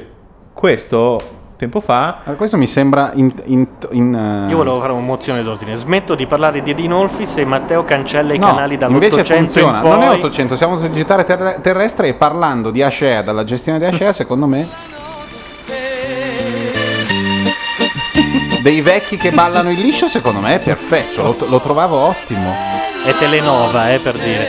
TV di Non ne ho dei, idea. dei- preti? dei preti, Dei come preti, si suol dire sì. in questi casi, non sai bene quali, ma della Guarda curia, sono- della curia. La cosa più bella in assoluto sono le vecchie che non trovano il partner perché sono vedove, sono amiche. Eh. Quell'altro è andato al alla briscola e ballano il liscio insieme. Ah, beh, certo, bellissimo. Due donne, due uomini è difficile, però nei Due balli donne ter- intrigante, però. Eh. Beh, hanno forse 75 anni la giovane, Eh, 82 non per me, la però, vecchia. Eh, chi ama la MILF eh, al cubo? Che è la, la Gran Milf. La. La G-Milf. Vabbè. La Eh, su- velocemente. La MILF, Allora, la Nanni. L'idea che mi sono fatto è Mm. che le autostrade abbiano un rendimento eccessivo e la- in questo caso io rinazionalizzerei anche il servizio delle autostrade. Per verificare questa cosa sono andato a studiare la società Autostrade per l'Italia e ho verificato prima di tutto che nei paesi civili non esiste una grande società che gestisce le autostrade quotate in borsa. Mm. Sto parlando di Germania, Francia, Regno Unito? Regno Unito, Stati Uniti. Esistono in Spagna, guarda caso, in Italia questi paesi così I latini. i latini. Eh, e soprattutto queste società ha un rendimento stellare dell'azionariato, cioè ogni lira che tu, la società di prima, tu ci, Mm. ci hai messo 100, Sì. di quei 100 che ci metti, in base a quello che la tua società guadagna, tu hai un rendimento Sì. di questo 100. Beh, allora Autostrade per l'Italia ha un rendimento, return on equity, un ritorno dalle azioni, che è pari a quello di Microsoft.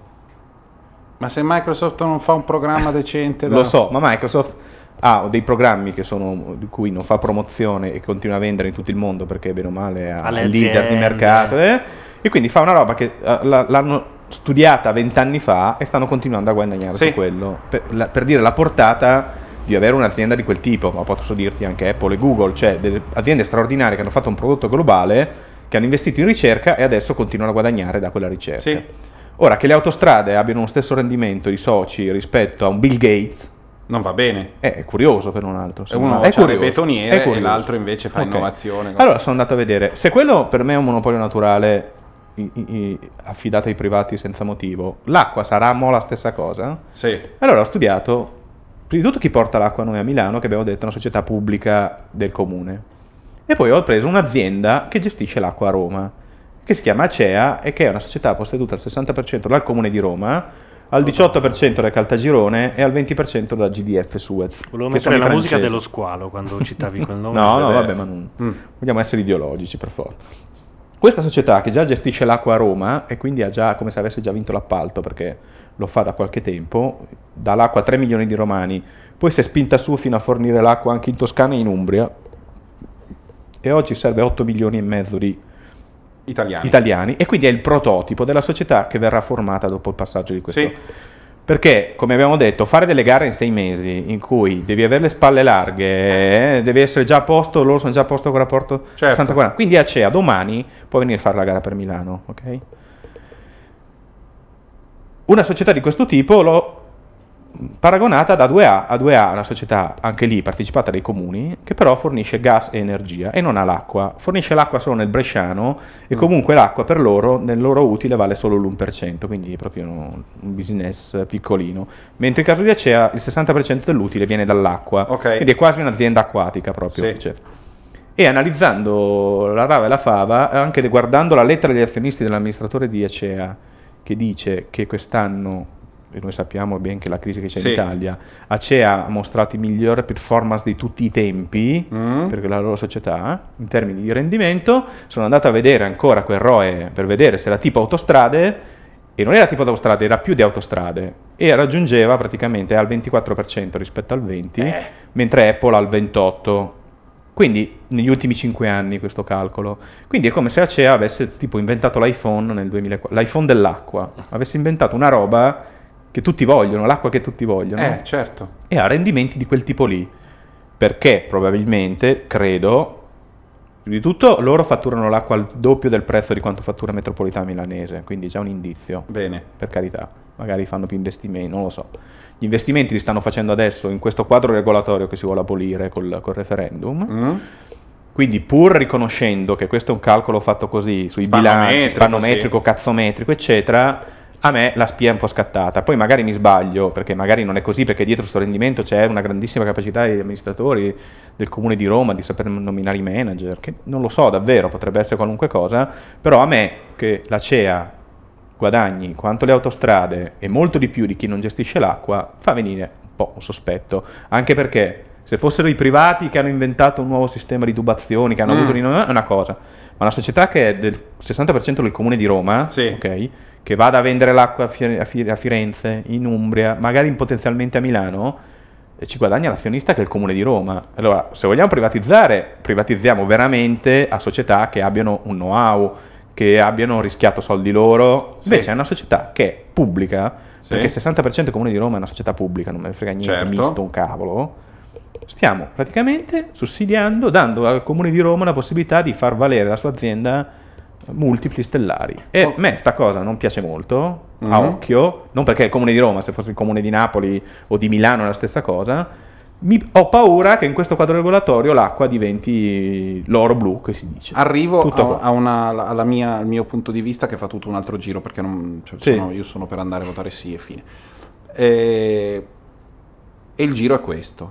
Nel rapporto fra un bene indispensabile, ancora più delle autostrade, l'acqua, che è il bene indispensabile, Certo. perché non avere quel bene equivale alla morte degli esseri umani, che tu devi procurarti assolutamente, quindi da, da quel punto di vista il cittadino o l'utente, l'acquirente non ha molte, molte armi, non può decidere di non Certo. comprare. eh.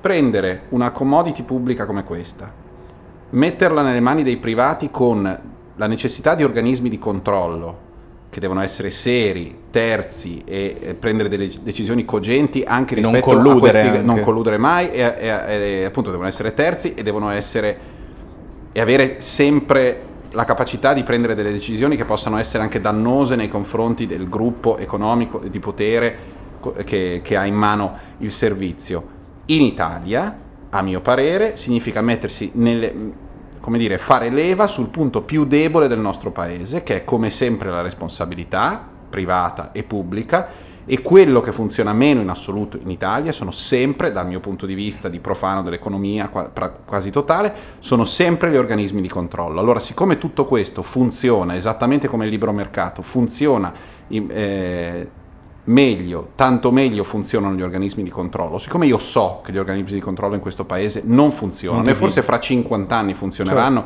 ma al momento non funzionano e sono tra quelli che funzionano peggio in Europa e tra i paesi ricchi, io non, non sono disposto e no- non sono disposto a eh, avallare un altro episodio del genere. Esattamente come succede per altre situazioni simili, succederebbe per l'acqua, ne sono convinto, non è una forma di conservatorismo di nessun tipo è una constatazione del dato di fatto. Il, il deficit gigantesco del nostro paese dal punto di vista sia tecnico, economico che umanistico è un deficit di responsabilità e di accountability, come si dice in, Sì. in inglese. Il, il termine viene assorbito nella lingua italiana dall'ambito semantico di responsabilità, però vuol dire poter essere, poter essere considerato Giudicato, responsabile Certo. per una cosa.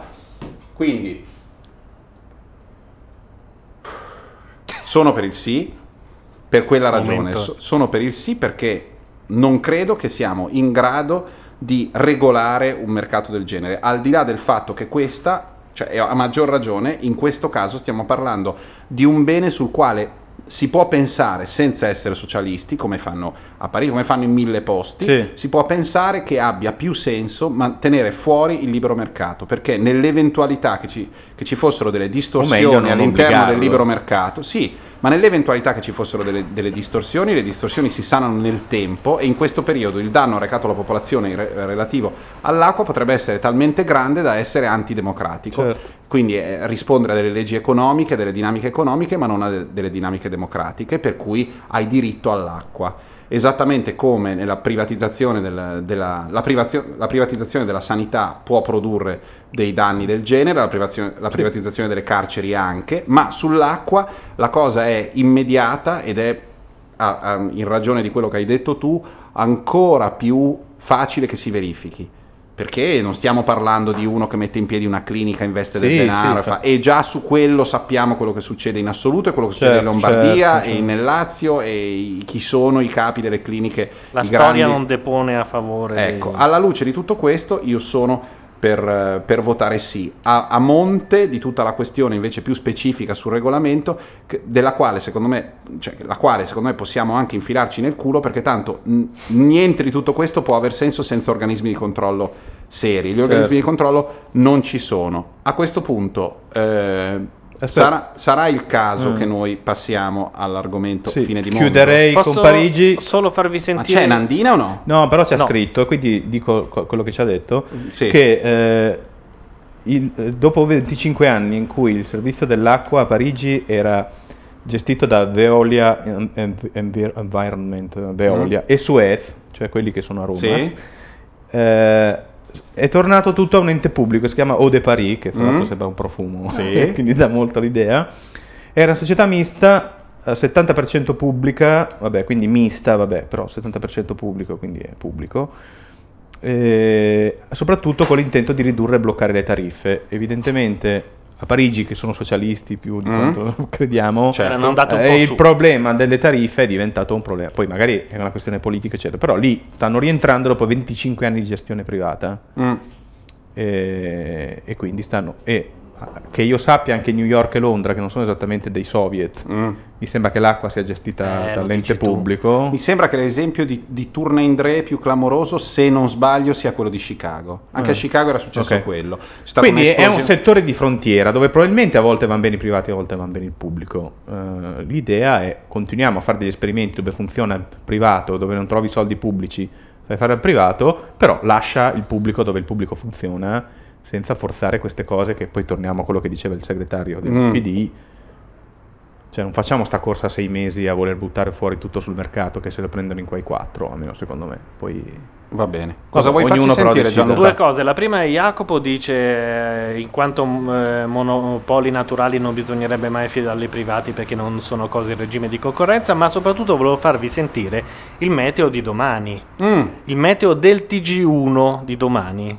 In studio Valentina Bisti. Valentina. Grazie Marco, sarà un sabato pomeriggio uggioso con cieli coperti su gran parte del paese, ma andiamo verso un lento miglioramento. Le temperature sono diminuite di qualche grado, ma è un calo solo temporaneo. Allora vediamo cosa succede nelle prossime ore al nord, ancora qualche temporale sui monti e poi su Liguria, Emilia Romagna e Triveneto. Pioverà ancora un Sui po' al monti. centro tra l'Appennino e le Marche. Triveneto. Al sud qualche pioggia su Campania, Basilicata Attenzione, e eh. Calabria, va meglio su Sicilia e Sardegna. Domenica avremo più sole che nuvole, un consiglio, meglio organizzare una giornata al mare perché in montagna sarà più facile trovare ancora un po' di pioggia. È E vai, andate no, tutti no, a fare una no, bella dai, gita no, di domenica. Ma no, Gianluca, dai no. Beh no, c'è, c'è credo un'interrogazione Meglio- è parlamentare. meglio- su è meglio Ma questa di oggi? È di Sì. oggi, sì. Sì, è meglio organizzato. Visto che è certo che andrete in villeggiatura. Qualcuno poi, vuole stare in poi, città in scusa, questi però giorni. piove sui monti, non sulle Alpi o sull'arco prealpi, cioè sui monti. No, sui monti, Come sì. Heidi, cioè, tutti i monti italiani piove. Non ti sorridono, ma ti piovono. Ti piovono i monti. Chiusa questione acqua. Sì, possiamo mettere una canzone a suggello di questa chiusura.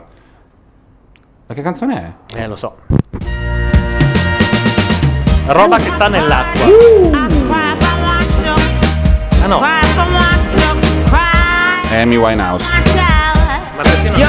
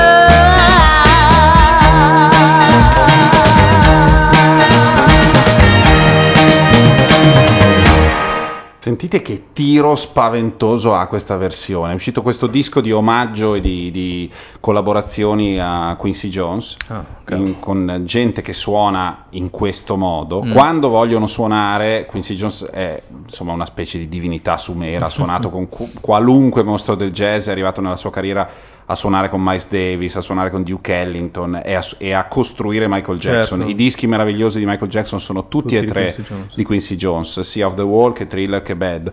E, e quando la roba deve suonare bene, suona così. Il problema è che il disco, che si intitola Non mi ricordo come, è l'ultimo disco di Quincy Jones, è tipo omaggio al vecchio scorreggione con dentro i rapper che fanno, fa, fa cagare quasi sempre. Dentro c'è questa, ma non perché i rapper fanno cagare, ma perché è proprio una roba zuccherosa, tipo adesso facciamo l'omaggio, non ha la cannellata, è brutto. Questo pezzo, che è il vecchio It's My Party, cioè è la mia festa, se voglio piangere piango, che è un singolone dei, dei- direi dei primi ses- dei- degli anni 60 eh, americano, celeberrimo, cantato da Amy Winehouse e suonato così, spacca. Amy Che è la prima Winehouse- roba che lei ricanta da un po'. sì. Amy Winehouse è una cosa, secondo me è pazzesca, anche in, in- in questa Anche interpretazione. Da fatta È una di quelle che frega? forse. No, anzi, è come diceva il comico americano. Probabilmente Amy Winehouse è una che se è sobria.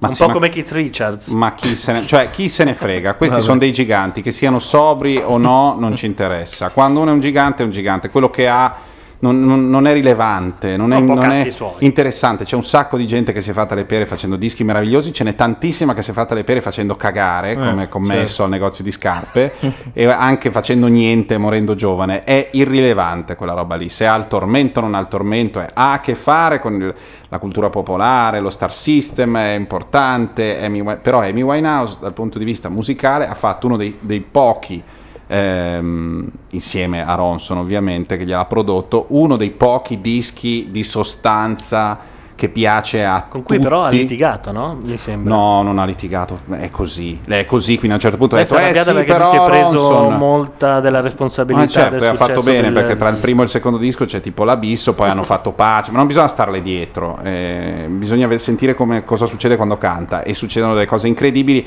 Viene a suonare ehm, quest'estate in Italia da qualche parte, non ricordo esattamente dove uno dovrebbe andare, perché secondo me è veramente un mostro di bravura. Voi pensavate che avessimo finito di parlare di acqua? No, no, no. Landi ci deve parlare della tavola No, degli elementi no. e di come No, l'azoto e l'idro... No. C'era una domanda in da chat ha studio che- sentito, ha sentito che ho fatto la domanda, non so come, Ah, perché ok. eravamo fuori. Vabbè, allora- No, non eravamo fuori, per sbaglio avevo Ah, acceso. ok. Allora, Maizo dice: Landi, rispondi solo a questo. Sì. Sì, al secondo quesito. Non obbligherebbe tutti i privati ad uscire? Credo di no, prima di tutto perché se ci sono dei contratti in essere non è che un referendum possa cambiare dei contratti privatistici, quindi quelli che sono già dentro possono continuare ad andare in fondo alla concessione, credo. Non è bomba libera a tutti? Non da credo. domani Sicuramente sui nuovi contratti per i nuovi privati fungerebbe come minimo da, da stop, come dire, all'entusiasmo, se non altro, e creerebbe dei, dei piedi freddi a entrare in questo settore. Piedi freddi, spiegare. Cold feet eh, o piede freddo quando devi andarti a sposare e all'ultimo momento decidi di tornare indietro, non è così? No, Sì, no, sì, no, sì. io, io faccio solo così. la mia parte. Ok. Eh, va anche detto che il referendum non è una proposizione di intenti e non è un decreto legge, cioè il referendum abolisce una cosa che esiste. Questo non impedisce di fare altre norme, anche diversa regolazione delle tariffe, per avere più o meno lo stesso risultato che sia coerente con una legislazione di tipo europeo, per cui anche un privato possa trovare conveniente entrare in un affidamento. Cioè, Mhm. no- questa cosa che si abolisce il concetto di profitto votando sì a questa cosa eh, non è vera, si abolisce un, ter- un pezzo di un decreto. Non c'è scritto vuoi favorire l'abolizione del profitto, non siamo ai tempi di Marx Engels. Quindi non sarei Eh, catastrofista. ma si parte così, eh. No, è vero che per un po' di tempo ci si chiederà se è il caso di continuare su quella strada, ma non sarei catastrof- catastrofista nel caso che vincesse sì, tutto qua. Quindi io direi che no, io non credo ci sia questo problema. Abbiamo una sigletta per finire il pezzo dell'acqua? No, sì, ci sa- c'era se- ed era perfetta per passare, per passare dalla- dall'acqua al nucleare. Ce l'hai? Sì, sì. Ce l'hai. Allora, visto che passiamo, siamo comunque dentro a dei temi che in, ma- in misura diversa eh, si riferiscono comunque al, al- a- come dire, si riferiscono anche a una visione del mondo Certo. che in alcuni casi è una visione eh, tradizionale legata alla terra, all'energia, a quello che facciamo dell'ambiente, dove è molto complicato essere progressisti e modernisti Mm. e non lasciarsi prendere da forme più o meno latenti, razionali e, razionali da una parte di appunto eh, fiducia nell'avvenire e dall'altra di orrendo pasolinismo. Sentiamo un pezzo che non orrendamente ma presenta... Sbagliato delle- io, scusate. Hai sbagliato. Una canzone Un pezzo che non ha intro. parla più o meno di, di- di cose che vanno da queste parti, nostalgia del tempo che fu e lo fa usando non la metafora delle lucciole ma la, la ma la metafora delle rane. Scoprivamo il sesso ignari di ciò che sarebbe poi successo dopo la maturità. Eccoci che attraversiamo i girasoli bucanieri nati, andiamo via dalla realtà.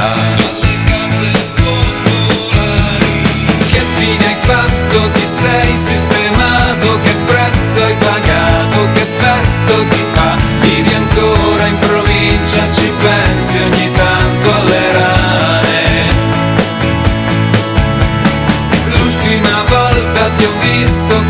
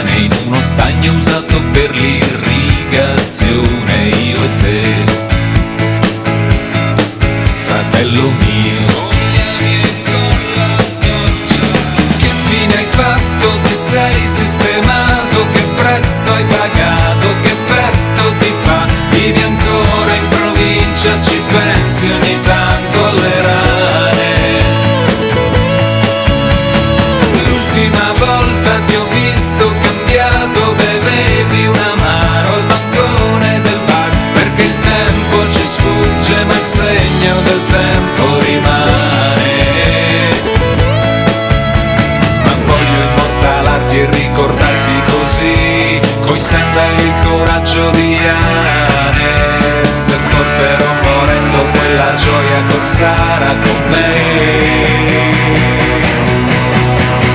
Io nel frattempo me ne sono andato se vuoi ti ho tradito che effetto mi fa? La piscina di un agriturismo ha coperto le rane. L'ultima volta che ti ho salutato poi scappato nel cesso del bar ed ho pianto sul tempo che fugge su ciò che rimane.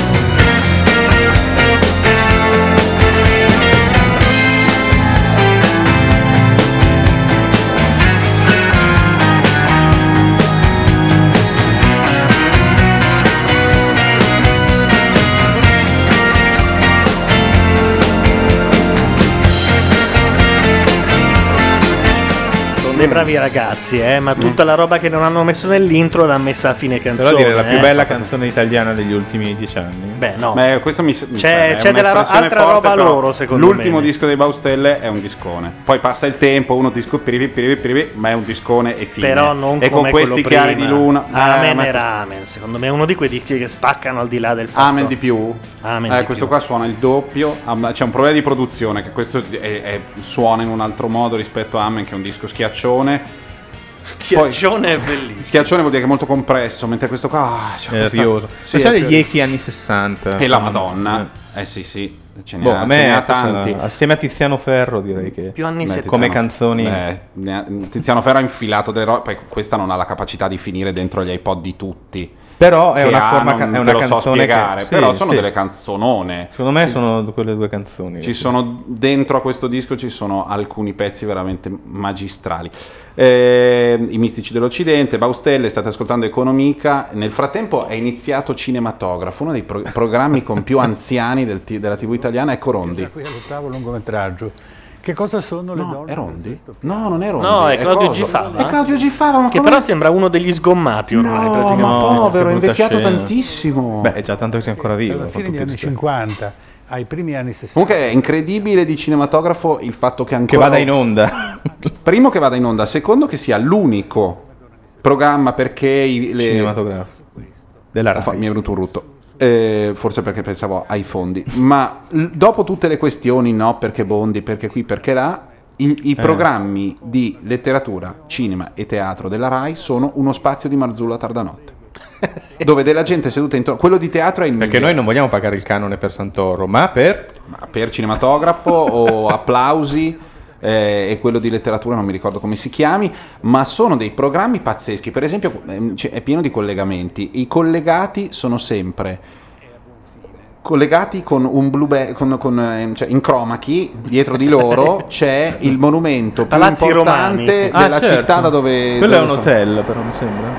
No, Venezia, è ca- Vene- Mi chiedevo dove fosse il Milano-Torino delle 020. Eri Per esempio, per esempio, quando c'è quel critico che parla da Napoli, c'è sempre dietro il maschio angioino. Ah, ma sì. sempre, sempre. Poi come, certe- come Pater Nostro nella Cioè- Rai quando si collegava da Eh, Londra. ma è il 2011. Eh, lo so. Poi lui fisicamente era lì. Loro sono in uno studio col blue back e dietro questa roba. Ehm, cioè col chroma key e dietro sta roba. E ehm, è incredibile come ne- a nessuno venga in mente che forse quella roba lì con lo studio che, hanno, che si sono inventati, con quella situazione, con quelle sedie, magari non funzioni dal punto di vista formale. Vabbè, tanto il servizio pubblico non deve fare audience. No, servizio Poi alle pubblico 3 di no, notte. no. soprattutto poi quando è legato a qualcosa che è sparato nel, Ah, nel- nell'iperuranio senza economia, il cinema. Dove uno va al- in biglietteria e dice io voglio caso." suggere, voglio suggere della cultura, prego venga, non devo pagare, ma che impazzito, la cultura è gratis.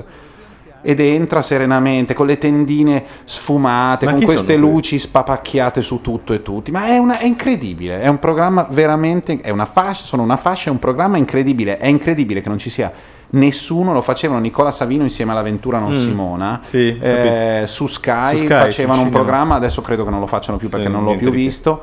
Ma eh, niente, Sì, non una si roba riesce, di non si botteghino, riesce, non si riesce a mettere i piedi in una situazione. un niente. qualcosa- niente. Non, non Non si c'è. riesce. C'è solo quello dei Perché nei provini. telegiornali fanno ogni tanto fanno il servizio. C'è sempre il marchettone. Sì, un top, il of the film. pops, un top of the pops del cinema, un programma che sia leggero, ondante sul cinema, divertente, dove chiami Eh. Favino, Favino fa lo scemo, senza andare per forza in interviste lunghe, quando va dalla Bignardi, quando va da Piroso. Mm, si può anche Sì, arrivare sì, e fare, parlare del trovi film. pienamente d'accordo. A proposito di questo, lunare. anche se non c'entra, no, no, ma c'entra, c'entra molto. Parliamo della campagna di Greenpeace su questi referendum.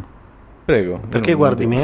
Perché dovresti No, cercare Greenpeace. No, non hai fatto niente. Greenpeace referendum. Dunque, eh, è stata fatta una campagna di immagini di testimonial.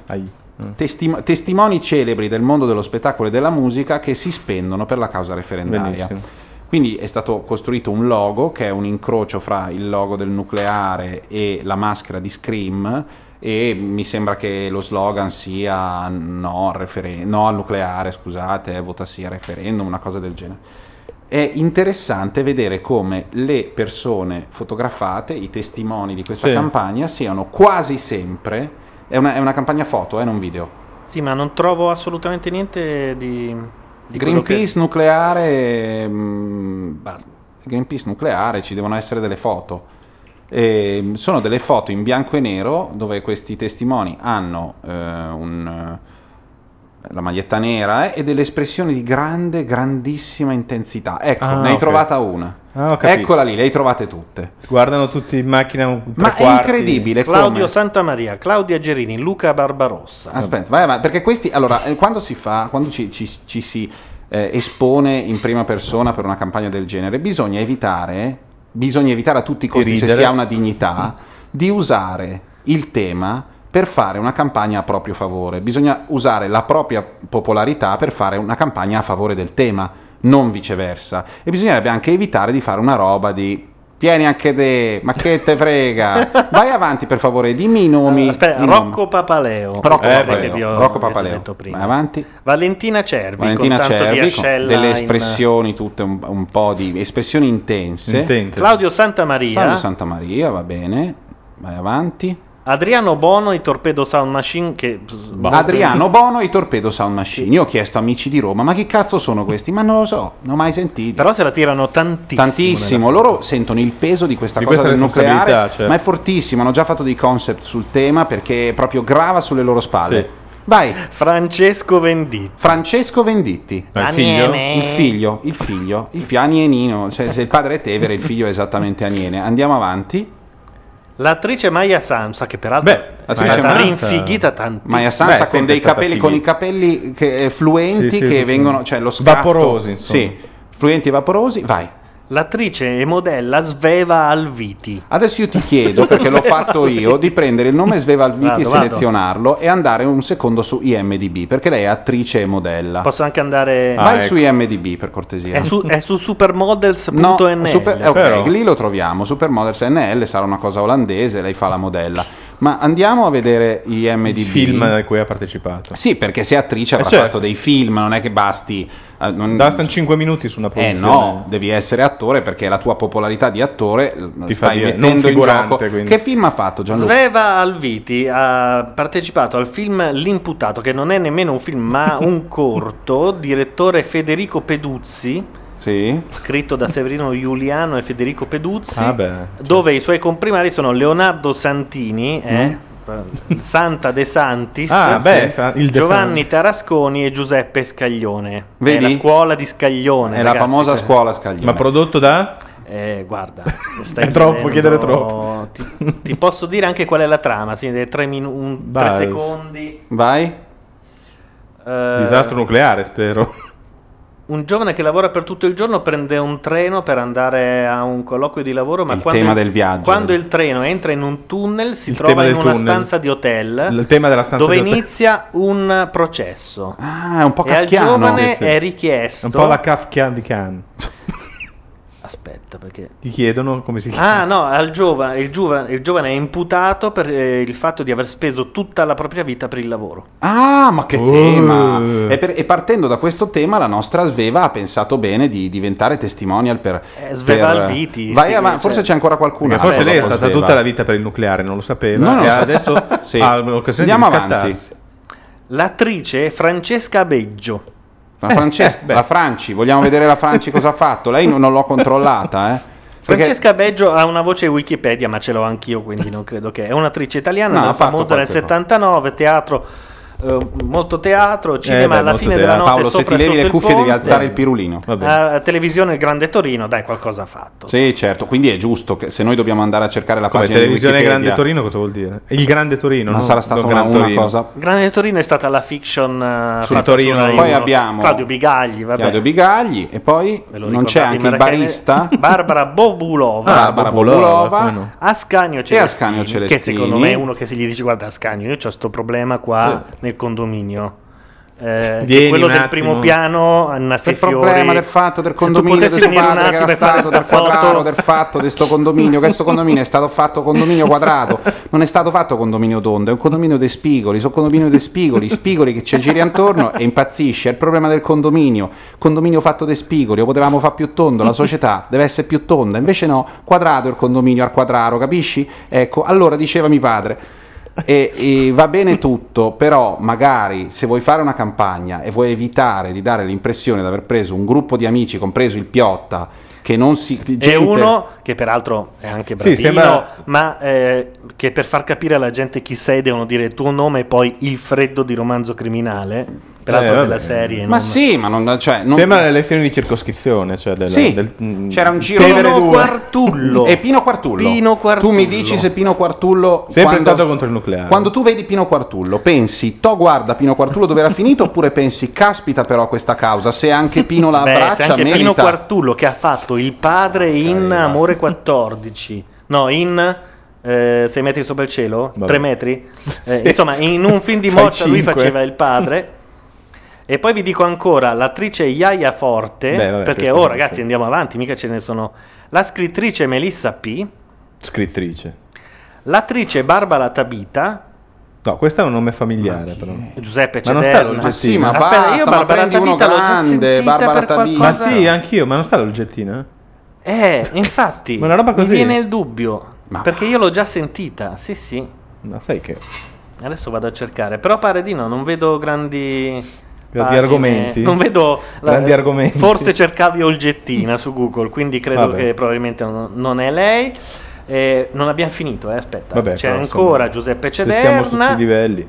Corrado Fortuna e basta, ricominciamo con la... mm, Gerini. Con la Gerini. Non- Questa Beh, è stata la- era- è la campagna. No, Barbara Tabita è una che ha il fatto nucleare. un Commissario ruolo secondario Montalbano. nei Cesaroni. Adesso io che per, ragio- per ragioni simili a quelle che, um, che ho esposto in relazione all'acqua, Sì.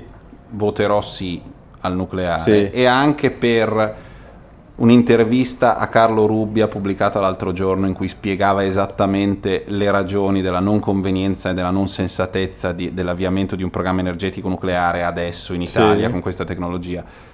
Quindi per queste ragioni voterò Sì. sì, però farò l'avvocato del diavolo Oh. e quindi cercherò di difendere Ma quello lo posso fare io. il nucleare. No, ma io lo volevo fare Ah, perché ok, va io, guarda, io se fossimo in un'altra però poi Gianluca, Ok.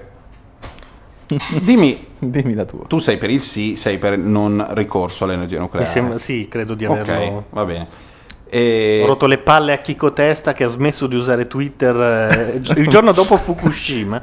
Io ogni Eh, giorno non mi gli fare la, scrivevo una non mi roba. fare la iaia forte della situazione. Voglio fare la iaia forte, c'ho già la maglietta anche. Ma ehm, Vabbè. Dimmi. allora, Posso- il mercato dell'energia nel mondo è in crescita. La domanda di energia è in crescita. Mm. Quindi con un certo ritardo, ma questi paesi che, sta- che stanno crescendo moltissimo a ritmi vertiginosi consumano sempre più energia. Ok? Sì. Il Brasile, l'India, la Cina sono paesi che vogliono sempre più energia. Stanno installando delle centrali per produrre l'energia che serve a questo sviluppo, al fatto che i nostri iPhone vengano dalla Cina.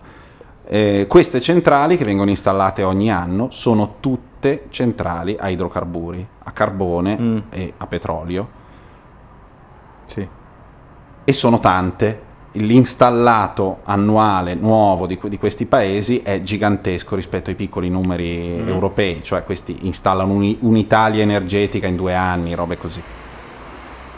Sempre di carbone e di petrolio. Il carbone e il petrolio producono gas serra E gas. in e, di, e di gas. Producono gas serra in quantità notevole, Sì. Costano un sacco, spostano equilibri politici, socio-economici, militari Eh. verso, in relazione ai paesi dove sono presenti e eh, producono una quantità notevolissima di morti all'anno. Sono morti sicuri che noi conosciamo, che l'Organizzazione Mondiale della Sanità ha certificato e che eh, Ma scusa, sappiamo che ci morti sono. da questioni politiche. No, guerre. no, no, morti per, morti per, per l'inquinamento. Ah, ok. Morti per l'inquinamento, Ok. inquinamento da, da Va idrocarburi, bene. da, com- Va insomma, dalle polveri Sì. sottili, e tu- tutto quanto.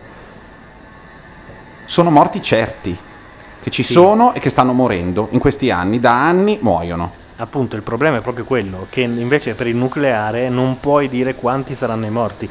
Per una cosa che quando fa casino resta lì per migliaia di anni, Mm. tu non puoi quantificare quanti sono i morti adesso. Dovresti arrivare alla fine degli anni, quel eh, terreno ritorna eh, edificabile, vivibile, Mm? e allora capisci quanti sono morti per quella- per quell'unica cosa. Il gas serra è un grosso problema. Le centrali idrocarburi non sono sicuramente la soluzione. Inquinano, inquinano sicuramente, eccetera, eccetera. Però niente di tutto questo influisce, in- cioè influisce sicuramente tanto, ma non tanto quanto il nucleare, sul futuro delle future generazioni. Io non posso prendermi adesso la responsabilità di 10 generazioni dopo di me, posso prenderla per mio figlio, ma non Mm. di 10 generazioni, perché non me ne frega un cazzo di chi ci sarà il, del Neri della decima eh, generazione. Mm. Eh, non voglio lasciargli un terreno dove se vai ti prendi qualche cosa, un cancro. Ma invece lasciargli, cioè lasciargli vivere in un mondo in cui tuo figlio è, è parte, cioè eh, insiste nella stessa... Ah, come sono stanco. Cioè, eh, vive nella stessa società in cui il sistema energetico che tu hai adottato, è un, cioè, che, che tu hai che hai non è perfetto è- e genera dei morti. produce morti certi, non dentro all'eventualità. Ma guarda, gli altri non è che non certi. sono morti o non sono certi. Eh, No, non sono morti e non sono certi. I morti ci sono già ora. No, però. comprovati? No, comprovati ce ne sono Eh, una quantità certo, di ce ne Ma ho sono- capito, ma ce ne sono 2 milioni all'anno, dall'altra parte 2 milioni all'anno, se fai 6 mesi, facciamo la cosa più larga del mondo che non è nemmeno parte- lontanamente, cioè, facciamo dici, un a parte milione. Il fatto che c'è un pezzo di mondo dove non si può più vivere. È un pezzo di mondo, sono... son- sì. Tanto sono russi. Ma no, ceceni. non è tanto sono russi, Gianluca. la- le- gli incidenti legati al petrolio e al carbone sono incidenti che conosciamo quotidiani e che hanno prodotto e producono dei danni, che hanno spostato denaro, eserciti, eh, malattie, cartelle cliniche. D'accordo, però vorrei Ok. farti la domanda Cioè, per ogni, unità, per ogni unità di, di- di energia prodotta, eh, la- gli idrocarburi producono molte più- molti più morti rispetto al nucleare. E se noi pensiamo A sempre... parte il fatto che noi non abbiamo mai avuto un vero incidente nucleare arrivato alle peggiori, il vero incidente alle nucleare non peggiori conseguenze. Ma no. più della fusione di Fukushima? No, no, no, no, c'è stata la fusione a Chernobyl, è stato eh, tutto chiuso in un sarcofago di cemento. Eh. Ancora oggi c'è gente che deve andare lì e rimettere Sì, il cemento sì. e tutto il resto, ma non abbiamo il vero Ma incidente vero non nucleare. esiste, vero scusa ideologico, non esiste vero. No, L'incidente nucleare stata non è binario. Una contami- contaminazione che non è nemmeno alta rispetto a quello che potrebbe essere, perché potrebbe essere molto più alta. Ho capito, Beh, ma non esiste il concetto di vero. C'è l'eventualità remotissima che la paglia Esattamente di come San- era remotissimo Ma che è quattro reattori nucleari in Giappone. Sì, Gianluca, ma non- la faglia di Sant'Andrea potrebbe muoversi di colpo Sono e potrebbe d'accordo. finire per Questo terra a tutta Los Fukushima Angeles. sono fusi- Se fosse così sarebbero 20 A milioni di morti. Fukushima non so, la 40. fusione a cielo aperto c'è stato su un reattore o su due, mi pare. Sì, e non è Erano arrivata, sei. non è arrivata alle estreme Potevano fondere tutti e Potevano sei. forre- fondere Certo. completamente le- il tutte con- le barre il completamente. concetto è Cioè, che, una- che si va da Incidente 0 a si è 100. contenuto Incidente parziale poco, nella ma- quantità, nella qualità è stato il peggio che può succedere, mi Sì, sembra. però voglio dire parziale non ha senso perché eh, stiamo parlando di una retta orientata. Non Beh, è, diciamo non- che si non è stima che vero o in un falso, incidente- un ci incidente può grave- essere anche quell'incidente, come ci No. può essere anche la spaccatura di una faglia sopra una Sì, città ma in cui muoiono sì, tutti. però in ma Però nessuno peggio grave- di Fukushima può esserci qualcosa da un punto di vista dei- de- de- dell'incubo del, del fisico nucleare? Credo di no. No, cioè possono fondere tutti e sei, ma il concetto peggiore è Che fonda quattro, ragazzi, a cielo è- aperto Sì, un reattore. È quello. Questo. È quello. Quindi Eh, dovre- dovremmo sapere Fukushima può quanto fondere vale in per molto di più morti. tempo e non essere controllabile Vabbè, la radioattività vabbè. essere addirittura un centinaio di No, volte la radioattività non superiore. puoi controllarla per definizione come la controlli. Appunto, eh, c'è una sorta Cementando. di nube che viene Eh, vabbè. E quindi può essere molto più, più ampia. sì, Poi, può ragazzi, non essere so più ampia come può voi- essere più io grande un credo che voi riponiate molta fiducia nei giapponesi. Io non ho ancora parlato. Io ho l'idea che se i giapponesi non sono riusciti Eccolo lì. Eh no, è No, così. ma questo è vero. è la grande cultura del Giappone, fra l'altro, che Cioè, si immagini come il una bambù ma non bella si spezza. centrale costruita da Caltagirone, subappaltata. e basta, ne avevamo già di grane. Subappaltata chissà a chi. Sì, sì, ho Eh, capito. Alla CEA. Ragazzi, poi Usiamo quelli tanto- sono stati 4 su 6, 4 nu- eh, Guarda che questo- su 6. Non guarda puoi che- nemmeno dire, bene. sai, è un caso, quello ci è Questo argomento male. non è un argomento privo di, di sostanza. Certo Cioè, che il no, fatto però- che noi sappiamo benissimo, per le ragioni di qui sopra, che in certi contesti particolarmente delicati in cui la, la produzio- la costruzione di un impianto gigantesco con dentro, che dicevi tu prima. con dentro dei soldi ha bisogno di controlli incredibili e i soldi sono talmente tanti che anche negli Stati Uniti e anche in Giappone la parte del controllo e della comunicazione dei rischi è sempre deficitaria. Lo è sempre stata perché diventa una macchina talmente Sì. gigante, miliardi di euro, che fermarla Rimane produce- l'imponderabile comunque. Rimane l'imponderabile, ma poi non, non è, capisci, come un, eh, il Concorde. Il Concorde si cercava di non farlo saltare in aria. Quando il Concorde salta in aria, fine Concorde. Non è che ti dicano, no, Certo. era un sasso, andiamo avanti. No. Qui in Giappone, qualche anno fa, quando c'è stato un incidente in un impianto di stoccaggio del, mm, del combustibile esausto, Sì. non hanno detto un cazzo. Sono state le misurazioni di radioattività dei paesi Ah, vicini, ok, certo. credo dei russi o dei coreani, che hanno detto, oh, qui è successo qualcosa. Non so esattamente, dopo un po' di mesi hanno detto sì, Sì, effettivamente. I giapponesi sono un altro sistema che Peraltro, tende a scusate, magari tenere per sé. certe Vicino cose. a Novara c'è un deposito di vecchie barre non più utilizzate. Ah sì? Mm. Dove? Eh, proprio vicino alla ferrovia. L'altro, vedi anche delle, delle ciminiere, sono proprio delle vecchie. Ok. Ehm, siccome ci sono dei fiumi vicini, quei fiumi hanno esondato oh, qualche tempo fa e rischiavano di addirittura entrare all'interno. E quindi non riusciamo a tenerle inerti, figurati Vabbè. funzionanti. C'è anche il problema che siamo un paese fatto in un certo modo, nel senso che la Francia è fatta in un altro, Mm. è, è- è pianeggiante, non è, so- non è- non è sismica, Sismica, certo. è, è fatta diversamente, ha un sacco Così da- come la Germania, d'altronde. Così come la Germania. ne- La Germania, per esempio, qui esco dal mio ruolo di, di- di, mh, avvocato del diavolo, e, mh, la Germania ha stoccato delle, delle scorie nucleari dentro a delle, a delle miniere di salgemma tra le più grandi al mondo, che sono ferme immobili Ah, da, da millenni, Sì. da, da decine Sì. di migliaia di anni, se non centinaia di migliaia, non so esattamente, però e lì non deve succedere niente, sei dentro al sale, Certo. olè. c'è stata un'infiltrazione d'acqua, Ah, è scoppiato il merdone anche lì. Certo. Per cui effettivamente la questione è molto complessa da quel punto di vista, cioè tu produci energia a costi molto alti, però hai questa energia che non produce gas serra e che ti permette di non dover, a che fare, non dover avere a che fare con i wahhabiti per avere il loro petrolio, di non... ehm, I russi col gas. e I russi col E i gas. libici, i Ahmedine- libici. ah, i libici, Ahmadinejad. E tutti eh, sti str- e il tutti- petrolio c'hanno sempre gli stronzi. Non so se sia una No, correlazione. credo che succeda al contrario. Ok, sì. Credo che diventi stronzo dopo che hai il finisce che petrolio. gli Immagino. stronzi comandano quando c'è tanto petrolio. E, e tutto ciò, però, delle scorie non sai assolutamente che fare. C'è la questione del torio. Il torio è un elemento radioattivo molto più presente in natura, ma migliaia Sì. di volte, che quindi costa molto meno dell'uranio, e Rubbia, che poi è stato cacciato dal, credo dal CNR, non mi ricordo più. Quello che è il famoso direttore di cui parlavamo qualche puntata fa. Che ha sostituito Rubi. Esatto. E... Ma non, era il CNR? Non CNR, ricordo. sì, il Eh. CNR. E il suo progetto era quello di eh, puntare alle centrali al torio. Vantaggi del torio sono il rapporto eh, energetico molto favorevole, ce ne vuole molto meno rispetto all'uranio per produrre la stessa energia e soprattutto le scorie dopo 300 anni, non Ok, migliaia, certo. si possono bruciare e non, hanno- e non sono più dannose. Come il debito pubblico più o meno. Si Sì, esauriscono eh, insieme al debito insieme al debito pubblico, in più hanno il fatto che non sono legate alle armi.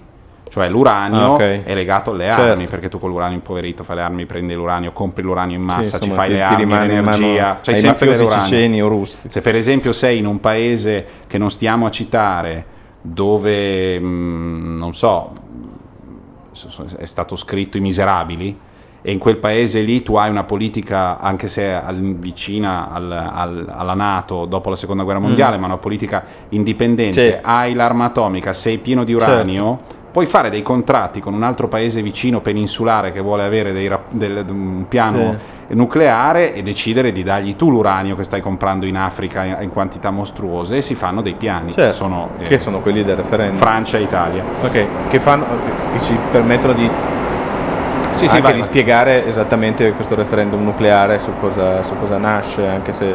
Peraltro, infa- molti lo infatti, in chat ci dicono: guardate che però il referendum è sul piano energetico nazionale e non sul nucleare, perché altrimenti avrebbero dovuto chiederci: vuoi il nucleare?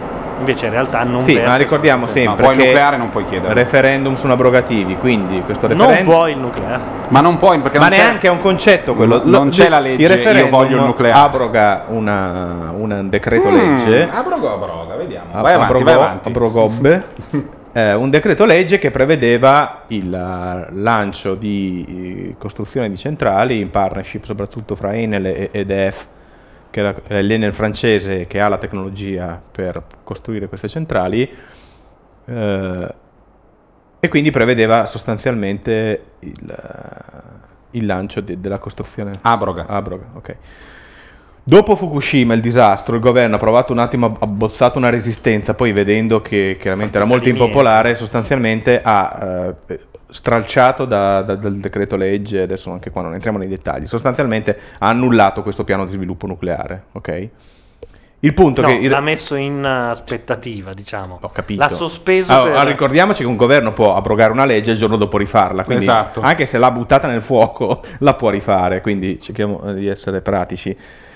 E qu- quindi sostanzialmente il governo su questa- su- sulla scorta di questo, di questo fatto voleva che non si facesse il referendum perché non c'era più la legge da abrogare.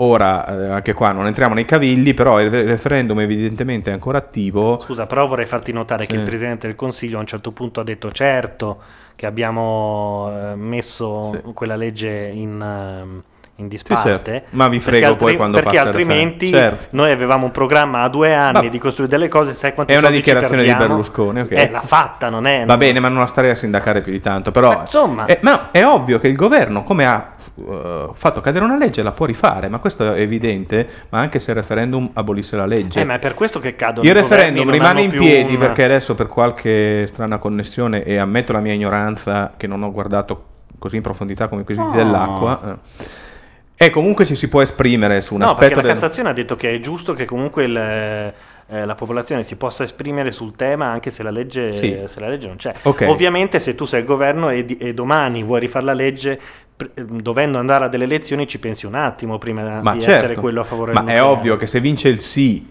al nucleare c'è un pronunciamento della, maggior par- della maggioranza della popolazione italiana netto che non è ovviamente contro il nucleare in sé, ma è contro quel, quel piano che aveva fatto il governo. Quindi bisognerà in qualche modo tenerne conto, sarà impossibile Sì. non farlo. Mm. Se invece vince il no, l'astensione, il governo si, si guarderà bene, secondo me, nei prossimi 3-4 anni, qualunque Sì, governo sia. due. Perché io voglio vedere il primo mattone di una centrale nucleare in una situazione come siamo adesso in Italia, cioè prima che lo mettano Dove in piedi veramente, mettono, sì. cioè porcaio mai visto. Però magari si aspetta anche che... Però è vero, è vero che se non c'è un sì del 50 più 1 degli italiani, magari non fra tre anni, ma fra cinque, magari escono nuove tecnologie di stoccaggio del- de- delle scorte, magari i- si sono dimenticati Fukushima, si dimostra che sono morti giusto due gatti, due cani e non è successo più, più di tanto, un governo potrà riproporre il pia- un piano nucleare per l'Italia. Quindi chi va a votare sì in realtà, questo referendum... I referendum non sono ideologici, ma questo è forse il referendum più ideologico, perché esprimendosi su una cosa che non c'è più, ma che era un, un pericolo, varrà come un, un- un sì, varrà come un no Beh, io nucleare che non per c'è sempre. più non sono così convinto, che né che sia stata... Cioè, Vabbè, sì, capito. Vedevo l'intenzione in realtà di passare il momento Vabbè, di però se emotività. vince il sì è come ipotecare il fatto che non ci sarà il nucleare fra vent'anni- entro vent'anni. Se non vince il sì, probabilmente se ci sono dei nuovi fatti nei prossimi anni, si potrà timidamente rimettere in piedi una baracca di programmazione sul nucleare. Questo secondo me è Mi l'argomento piace del l'uso contento. dell'espressione baracca. E quindi, se devo dirvi la verità, in tutto questo coso che non capisco bene, eh, io sono più per una posizione di astensione in questo caso, perché andiamo a votare su una cosa che è chiaramente eh, post Fukushima, eh, che è stato comunque un fatto eccezionale, perché no, no, aspetta, lasciami E finire. infatti ti sto... sto- Stiamo parlando di un terremoto 9 gradi della scala Richter, di uno Eh. tsunami, di una, di una, eh, impianto fatto sul mare in Giappone, zona sismica, vabbè, quindi fatto negli anni lasciarsi 70. prendere dalle non lo so, però se eh, il grande pericolo del nucleare, come c'era il pericolo della bomba atomica dopo il 45 non è stata mai gettata, nel caso dell'energia atomica abbiamo avuto Chernobyl e Fukushima che sono due rilevanti segnali d'allarme, però come abbiamo detto prima, se facciamo il conto dei... come quando, quanti muoiono in aereo rispetto a quanti muoiono in macchina, Mm. se facciamo il conto che diceva prima Matteo, questi due incidenti, a parte buttare una paura dell'ostia addosso a tutti, non sappiamo quanti morti hanno fatto e non lo sappiamo perché possiamo Ma fare delle ipotesi. Ma sappiamo che ci possi- saranno. A Vabbè, spanne quanti possiamo sono stati? sapere che sono infinitamente inferiori agli Ecco, incidenti fatti dalle automobili. Quindi, soprattutto da- se noi votiamo un sì al nucleare, anche se domani esce Rubio o chi per lui e fa la centrale al Tornio o Torio, come- Torio. Non si potrà fare. Cioè, No, la non gente. vero, no, perché una- no, a no. parte il fatto che- Perché allora- si opporrà sempre a questo discorso del referendum. Perché sarà sempre una lotta politica in un paese che è sempre spaccato. Chi dice di no potrà opporre il referendum. Quindi un politico dovrà, ogni volta che vuole lanciare un programma atomico, dovrà lavorare contro questa Allora, capacità. prima cosa, secondo me, è che se non vuoi il nucleare vai domani e scrivi no. No, E non che? ti astieni. Perché sì. Ma io non ho detto che non voglio nucleare. non ha detto che non voglio Io ho detto che sono sicuro che con questo clima, tanto il piano nucleare per Sì, 5 se ti anni. non- astieni è come dire no, quindi fai la- lo sforzino di andare al seggio e scrivere no. Vabbè, eh, E secondo, poi Non glielo so spiegare. E c'è anche la cosa, non bisogna prendere decisioni in base all'emotività. Eh. Invece proprio sì.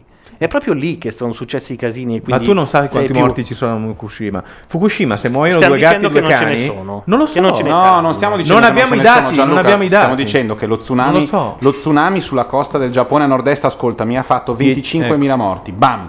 In 5 minuti, in, in mezza giornata, tra Ragazzi, annegati. si chiamano gente- atti di Dio perché 25 capitano a caso. È No, in inglese, of acts of God, Ah. sì, ma non nel senso Stava, stava dicendo che oh, l'oratorio Don Milani. Stavo esplodendo. Sì, perché si chiamano eh, ma nelle, sono, ma sono nelle polizze con- si ma il chiamano rischio, a- il rischio è connaturato alla vita su questo pianeta ma anche alla vita, anche al, al fatto che esistano gli esseri umani e, e esercitino il- la loro capacità di scegliere, di agire liberamente. Non abbiamo smesso, anche se qualcuno l'aveva detto, di costruire grattacieli dopo l'11 settembre. Eppure sono morte due milioni di persone. Eh, perché bro- vedi, il problema è che No. non è che i grattacieli implodono da soli, ci vogliono degli aerei che ci vanno addosso, quindi è stata una cosa un po' voluta quella di farli Sì, cadere. lascia stare che voleva sia essere voluta, una se tu, una- se tu era, è un paradosso, ma se tu vuoi occuparti solo di eh, come dire, vuoi intraprendere solo delle strade che non prevedano rischi, non facciamo No, niente, neanche stare questo. fermi perché può No, cadere il tetto. Ho detto questo. No, Noi abbiamo però- al momento delle centrali che provocano morti, che provocano inquinamento, eccetera, eccetera. No, no, che no, no, provocano Una morti- cosa rispetto alla quale dobbiamo quelli- evolvere, Sì, sicuramente. Ah, quelli a carbone, sì. Che sono un male minore rispetto a una roba che se per caso fa casino e al momento non abbiamo avuto un vero casino. Ma il fatto che noi al momento non abbiamo avuto un vero casino sarà un segnale Dal punto di vi- io ti dico Gianluca, io domani vado e voto sì. Però ti invito a ragionare con della logica. Se noi avessimo avuto un vero casino, tu diresti abbiamo avuto un vero casino, è chiaro che dovete votare sì.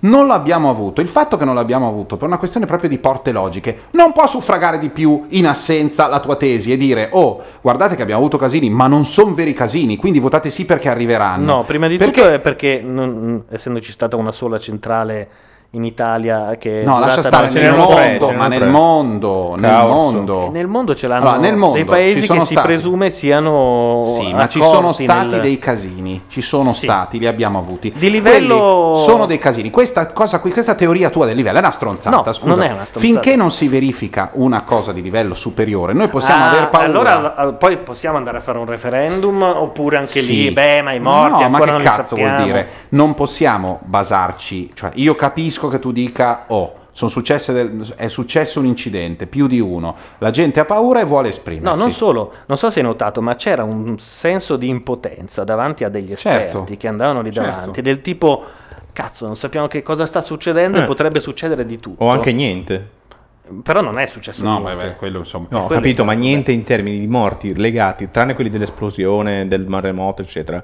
I- le ricadute radioattive, i morti provocati da quelle radiazioni, non le sappiamo. Sono da 0 a un milione. Eh, vabbè, Lo mi, vedremo. mi basta, mi basta- No, infatti dico- mi basta per poter dire Va che è una ok. cosa pericolosa. Ma siccome pensando E ipoteticamente me, a un anche- milione di morti sarebbero la metà dei morti prodotti dalle centrali, noi dobbiamo farlo questo Primo. conto. Primo chi se ne annuale, frega, cioè, annuale. Il problema Gianluca. è che noi ce l'abbiamo delle centrali che se tu usi un'altra Vuoi andare lì a energia- spianarle? No, se- non si no, può. non è che le Quelle spiani. già ci sono, Se non c'è usi più un cazzo da fare. dal- Visto che ne abbiamo solo tre nucleari e ne è funzionata praticamente una bene Oddio, completamente. stiamo parlando dell'85. Esatto, e per poco tempo e possiamo non costruirne più.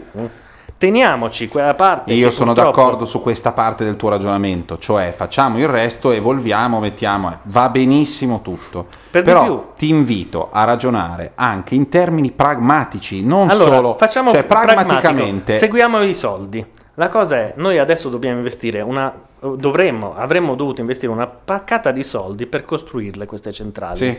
per distribuire l'energia, eccetera, eccetera. No, avremmo, E sì, cioè avremmo dovuto, certo, insomma. Però il, il problema è che comprandola da chi ce l'ha già, probabilmente spenderemmo meno comunque. Beh, eh, no. Perché sono già organizzati, perché ne hanno 50, No, no, perché si fa ne un hanno conto- due. ma si fa un conto economico, non si può dire perché sono organizzati. No, posso dire una cosa, non è come dire, eh, che ne so, la compro da fuori invece di produrmi io la Coca-Cola la compro da fuori. No. Cioè, Certo. se fai dei piani di investimento perché a 20 anni, 30 anni conviene più produrla E che tu comprarla. qua mi, sai, mi dici Eh, proprio eh, firmando col sangue che in 20-30 anni, se noi costruiamo delle centrali Eh. nucleari, il prezzo dell'energia No, è energia più nuclea- basso, no, e nucleare è più basso rispetto a quella che compreremo dalla Francia. Beh, eh, allora, se, se non è così, chi ha fatto quel progetto è un cretino. Magari chi, chi ha fatto quel progetto voleva guadagnarci. Va bene, allora, dopo Vabbè, Fukushima, ok. silenzio, silenzio. Dopo Fukushima, tutto il mondo si interroga sul futuro del nucleare. Paesi come la Germania e la Svizzera hanno deciso di uscire dal club dell'atomo. Il governo italiano invece vuole rientrare. Le sembra una buona scelta? Risponde Carlo Rubbia. Non si, può, non si può rispondere con un sì o con un no, bisogna esaminare i problemi partendo da una domanda fondamentale. Quanti soldi ci vogliono e chi li mette? Si dice che una centrale nucleare costi 4-5 miliardi di euro, ma senza calcolare gli oneri a monte e a valle, cioè le spese necessarie per l'arricchimento del combustibile per la creazione di un deposito geologico per le scorie radioattive, come quello che gli americani hanno cercato di fare senza riuscirci, ma spendendo 7 miliardi di dollari a Yucca Mountain. Insomma, quanto costerebbe il piano italiano che punta ad arrivare al 25% di elettricità dell'atomo? E risponde Carlo Rubbia. Per raggiungere un obiettivo del genere, o si raggiunge e o si raggiunge un obiettivo del genere oppure è inutile cominciare perché si hanno solo i problemi senza i vantaggi, serviranno una ventina di centrali e quindi possiamo immaginare un costo diretto che si aggira sui 100 miliardi di euro. Ok. Il punto, come dicevo, è chi li mette sul tavolo. In tutto il mondo i capitali privati tendono a tenersi lontani dal nucleare, li spaventa il rischio. Proprio così, nei paesi che hanno scommesso sull'energia nucleare, questa scelta è stata finanziata in un modo o nell'altro dallo Stato, spesso perché lo Stato era impegnato nella costruzione di bombe atomiche. Per questo le centrali francesi sono costate tre volte meno di quelle tedesche. Buona parte degli investimenti strutturali erano a caso della Force de Frappe, delle, delle forze Sì. armate. Ora, se in Italia ci sono, e sarebbe una novità, privati interessati a investire in questo settore, bene, si facciano avanti, altrimenti bisogna dire con onestà che i soldi vanno presi dalle tasse. La Germania ha deciso di chiudere le centrali nucleari perché considera più conveniente investire nelle fonti rinnovabili. Condivide il giudizio?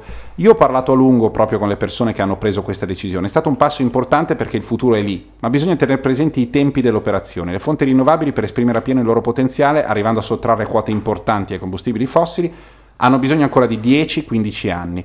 Quindi bisogna pensare a una transizione.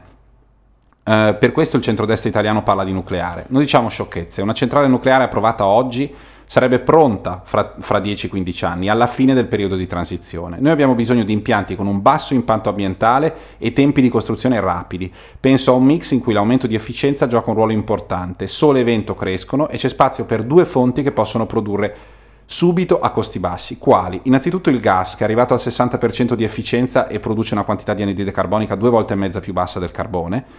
Il kilowattora costa poco, le centrali si realizzano in tre anni. E poi c'è la geotermia, che nel mondo già oggi dà un contributo pari a 5 centrali nucleari. L'Italia ha una potenzialità straordinaria nella zona compresa fra Toscana, Lazio e Campania, la sfrutta in maniera molto parziale, si può fare di più a prezzi molto convenienti. S- solo dal potenziale geotermico compreso in quest'area si può ottenere l'energia fornita dalle quattro centrali nucleari previste come primo step del piano nucleare, subito e senza rischi.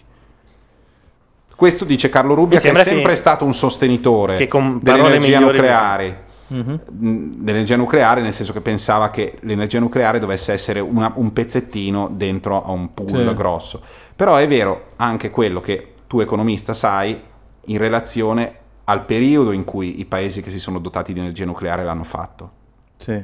cioè che in questi anni cominciare un piano nucleare costi chiari di luna è diverso che farlo con i militari da una parte che Certo. hanno l'approvvigionamento Che di uranio negli anni è il boom 80 o negli anni 60 no?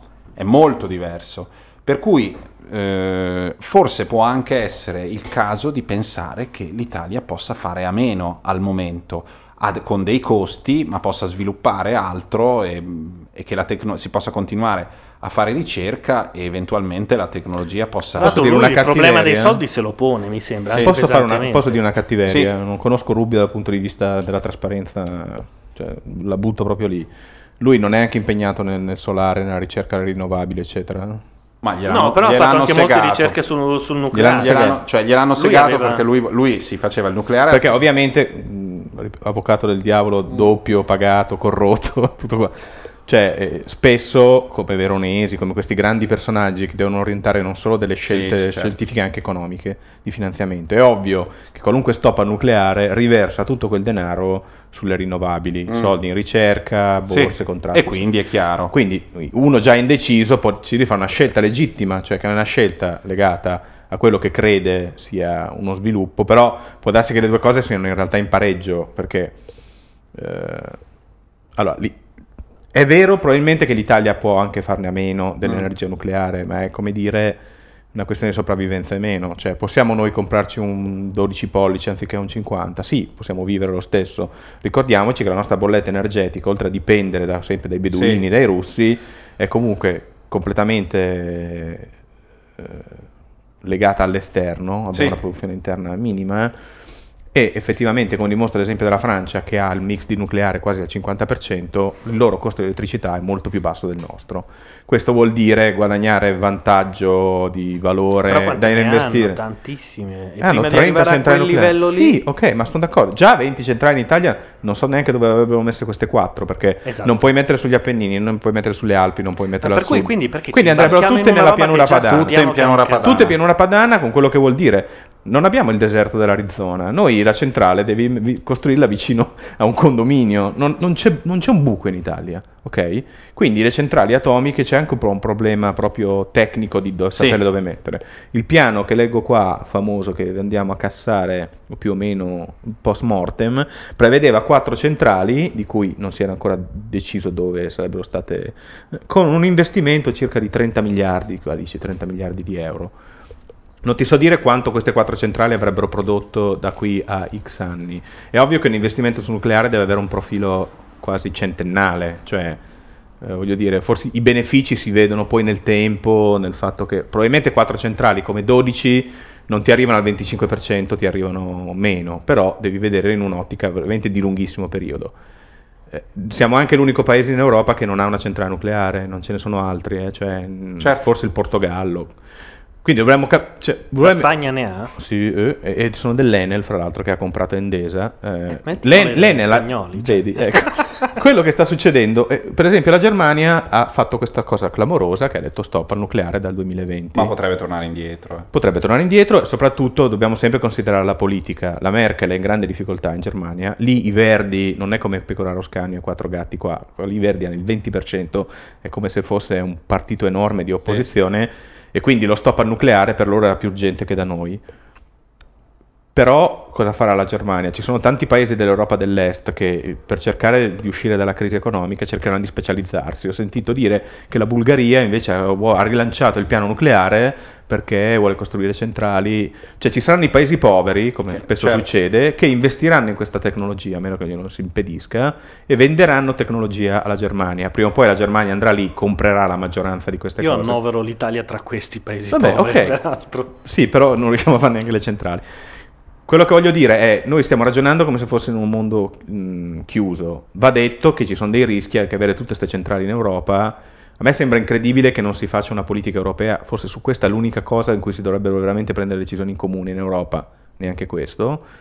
Probabilmente andremo a impiantare delle centrali in Africa, proprio banalmente, succederà una forma di colonialismo perché rinunciare del tutto al nucleare eh, non lo so, eh, è vero il gas, il gas abbiamo il vantaggio che costa pochissimo perché c'è stato un boom di offerte, Sì. ne avevamo parlato. Il petrolio sappiamo quello che è, le rinnovabili le stanno pompando molto, spendendo molti più soldi del necessario, però può darsi che ti diano un'innovazione tecnologica tale da miglio- moltiplicare il rendimento, fino adesso non è così e non è pensabile. Già il fatto che al 2020 si prevede di avere il 20% di energia rinnovabile vuol Sì, dire che in realtà se ne può avere 10. Sì, Quindi sì. rinnovabili stanno al 10 almeno per altri 10 anni. E secondo me non è lì il futuro, perlomeno non Eh, vabbè, se lo allora sviluppo cosa- è quello lì. Quindi va bene il gas, va bene il carbone, va bene il petrolio. Si, consumerà- to- si dovrà consumare meno, cioè, e lo Ma dice chi- uno che tiene acceso qualsiasi Ma no, ma cosa. no, ma allora Vabbè, ma no, ma se partiamo dall'idea che c'è riduzione Infatti, ragazzi, del non consumo puoi consumare energetico. quello che non c'è. Vabbè, ok. Però il mondo purtroppo ha una sua entropia che va al al rialzo invece che al ribasso e- ed è facile. Dico, rinunciare completamente al mix nucleare per sempre. io Cioè, per, que- per quello dico che mi astengo. Io No. non ho i dati per giudicare, prima di tutto. E poi non ricerca, credo. perché- per Eh, ma non si fa la delle- ricerca senza ricadute industriale. Non pensare che si faccia in sto paese dopo un referendum che dice Ma sì. non da noi, infatti. Ah, beh, vabbè, ma allora se decidiamo cosa devono fare se gli americani trovano più. un sistema nuovo di centrale nucleare non ce lo danno. Sì, è un prezzo mostruoso che forse ci conviene veramente andare Perché a remi. brevettano il, lo sc- il tipo di scontro di Vabbè, atomo. no, no? allora, Cioè, la eh, scelta è rinunciare al nucleare vuol dire rinunciare a una sorta di sovranità sul valore aggiunto energetico, vuol dire che dobbiamo inventarci qualcos'altro per vivere. Lo potremmo fare, non mi pare, perché l'Italia ha solo settori che stanno calando. L'Italia la sovranità dovrebbe scordarla in tutti i campi. Perché... Vabbè, ma se vogliamo fare tutti i bagnini, la scelta del- di non avere il nucleare è, Ma è anche sul compatibile. turismo, secondo me, dovremmo rinunciare alla sovranità. Detto questo, non si farà il nucleare in Italia almeno per dieci anni perché nessun pazzo si avventura eh, politicamente a farlo. Eh, boh, non lo so, guardate, è come dire se Dio esiste. no? Il nucleare sta raggiungendo delle forme quasi metafisiche. Sì, sì, so, eh, sicuramente nell'ambito del metafisico l'abbiamo visto quando c'è stato il- il- l'incidente di Fukushima perché non, non- non c'era, non- non- c'era ragione di pensare nemmeno lontanamente dal punto di vista scientifico che noi potessimo essere, non I dico insalata. toccati ma lambiti Mm. Dalle radiazioni, ma assolutamente. e Anche se qualche cin- paranoico Qualche paranoico ha preso, Ha calcolato ha preso- a Roma il mercato rionale. Sì, no? ha, ha considerato che arrivassero da noi, ma sono delle minchiate. Abbiamo quest'idea per cui il nucleare è appunto, perché lo è, una, una fonte di energia che ha de- de- degli, come dire, quando succede, ci sono degli incidenti, ci sono de- degli ambiti di incontrollabilità, Però, non che nel Golfo del Messico quando- l'estate scorsa, No. questa primavera, Ah, certo. sia successa Però una cosa Chernobyl non è poco. esattamente dietro l'angolo. e Se tu ti ricordi, No, io ero bambino e Chernobyl- giocavo Chernobyl all'oratorio. era diverso. Pioveva e Chernobyl non, era non si poteva star Però fuori. vi immaginate Non che blocchiamo tutti il nucleare e poi Ahmadinejad tira una bomba atomica su Israele? Eh vabbè, pace, cioè i Eh, pazzi quel punto- esistono. Eh no, però- No, non è che perché No, allora Gianlu- forse un giorno Ahmadinejad forse No, ti dico che i pericoli- nuclearizza Israele, beh, Ma attenzione, TG1. Vediamo cosa Ah, dice sul tempo. Buonasera e Che benvenuti bella nel giornata. TG1 No. della notte. In primo piano l'assemblea dei giovani industriali a Santa Ah, certo, Margherita. non è Ah, me ne stavo un po' aspetta. chiedendo. C'è. Tremonti che è, spe- è spettacoloso qua. tempo della prudenza spettacoloso. non è finito e ha aggiunto non tasseremo la prima casa o il risparmio delle famiglie. E da Levico Terme durante la festa della CISL è intervenuto il ministro dell'interno. Credo, ha detto Maroni, che Vabbè. serva più il coraggio che la prudenza. Sentiamo allora i servizi degli inviati Enrico Castelli e Marina Nalesso. Io sono uno un po' all'antica, non, non avremo la minima intenzione di tassare la prima casa, per esempio, o il risparmio delle famiglie. Questo Sono per all'antica. Tremonti è un punto fermo, come dire che le Beh. risorse per la riforma fiscale devono essere cercate Io lo davo anche un po' per scontato come cosa, no? cautela, il tempo della prudenza Che se proprio devi andare a cercare nuove tasse da tirare No, fuori, ma magari noi- non vai no, sulle Tremonti famiglie è sicuramente, qual- sicuramente un'idea che noi non, non possiamo immaginare. Ma va, siamo scemi. Abbiamo alcuni vincoli. Il primo è il vincolo di bilancio. Non possiamo farla in deficit. I settori sui quali si sta comunque lavorando Il sono secondo- tre. evasione fiscale. Qui secondo Tremonti si possono trovare risorse per Certo. abbassare le tasse. Sull'ipotizzato aumento dell'IVA spiega invece che le aliquote sono già elevate, i consumi ristagnano, attenti all'inflazione. Insomma dobbiamo ragionarci, fa capire Tremonti. Per quanto riguarda, da ultimo, previdenza Dobbiamo ragionarci. Ma vedi che carini al sempre, TG1, sempre. sapendo che c'era economica, hanno aperto con l'economia. dei contratti a Sì. tempo determinato. Siamo d'accordo con Tremonti, dice nelle sue conclusioni il presidente di Confindustria, il deficit non può aumentare, ma la riforma fiscale, sottolinea Marcegaglia, bisogna farla e subito, abbassando le tasse su lavoratori e imprese. Questo si può fare, secondo noi bisogna farlo in fretta perché questo darebbe uno slancio molto importante alla crescita del Paese. Cioè, sono interviste che danno sempre qualcosa di nuovo. Sì. Non ti No, senti ma- Maroni, Maroni, Maroni. servizio? In questi momenti io credo che serva più il coraggio della prudenza. Maroni qui da Levico Terme risponde in maniera molto netta al ministro Tremonti che proprio oggi ha invocato Ma sulla è riforma un pezzo del- dell'Iliade o cosa vuol dire? Da- da voi- l'aspettativa che sfidi la Eh, Chi è? È Che bisognerebbe che tassare le- parla- la prima casa e i risparmi sentiamo, delle famiglie. sentiamo. riforma chiesta a gran voce oggi anche dal leader della CISL Bonanni e che assicura il ministro Ah, Sacconi Bonanni. verrà Cioè fatta la Sacconi, Sacconi. prima dell'estate. Perché Cioè, c'era abbiamo avuto Bertolino quattro ministri in quattro minuti. eh. Uno sembrava Bertolino. Regole condivise Un po' e chiarezza, la ingrassato. richiesta fatta ad un'unica voce da CISL e Confindustria. La e proprio il vicepresidente di Confindustria Bomba 6 ha ribadito qui la necessità assoluta Si chiama Bomba, Bomba 6? sei. Quello dei treni Brembo, 5 è già Brembo. esplosa. per trovare una soluzione condivisa sulla vicenda Fiat. Condivisa, ma la soluzione Fiat è già finita. No? non c'è Quello molto è lì da- che parla con Chiedi Obama. della Fiat, esatto. Ma Marchione ormai l'Italia la vede sul web. cioè Ma non- sì.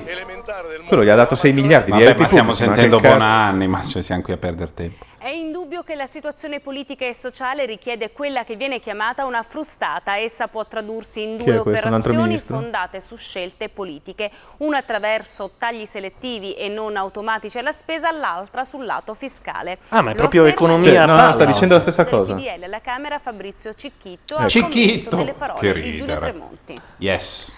Perché la segreteria di Cicchito ha chiamato. Ah, così, proprio è omicida. Pure omicida. Maganese di 7 anni è stata Vabbè, no, dai. Anche la cronaca nera, no. Ma aspetta, poi succederanno delle No, poi- ma poi il referendum adesso Vogliamo vedere com- come si arriva ai referendum. Ah no, ma Gianni. non si può dire. non si può- no, si può parlare in Vabbè, giro. che domani si, vota, magari è meglio dirlo. Qua sta- storie molto tristi di No, cronaca no, nera. sentiamo. Beh, a Caserta dove... tornare a vivere con lei perché adesso ho un lavoro, una casa, ma hanno detto di no. Il Io l'ho detto, storie molto tristi.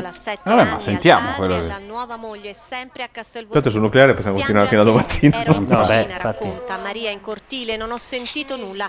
Quando mi sono accorta che era sparita ho lanciato l'allarme, l'abbiamo cercata insieme, africani e italiani. Troppo tardi. Che bello La sto villetta messaggio di solidarietà, no? Che normalmente quando Eh. qualcuno affoga un Voi che bambino, avete, gli vo- italiani voi che dicono, avete votato Pisapia, guardate che anche noi. Esatto.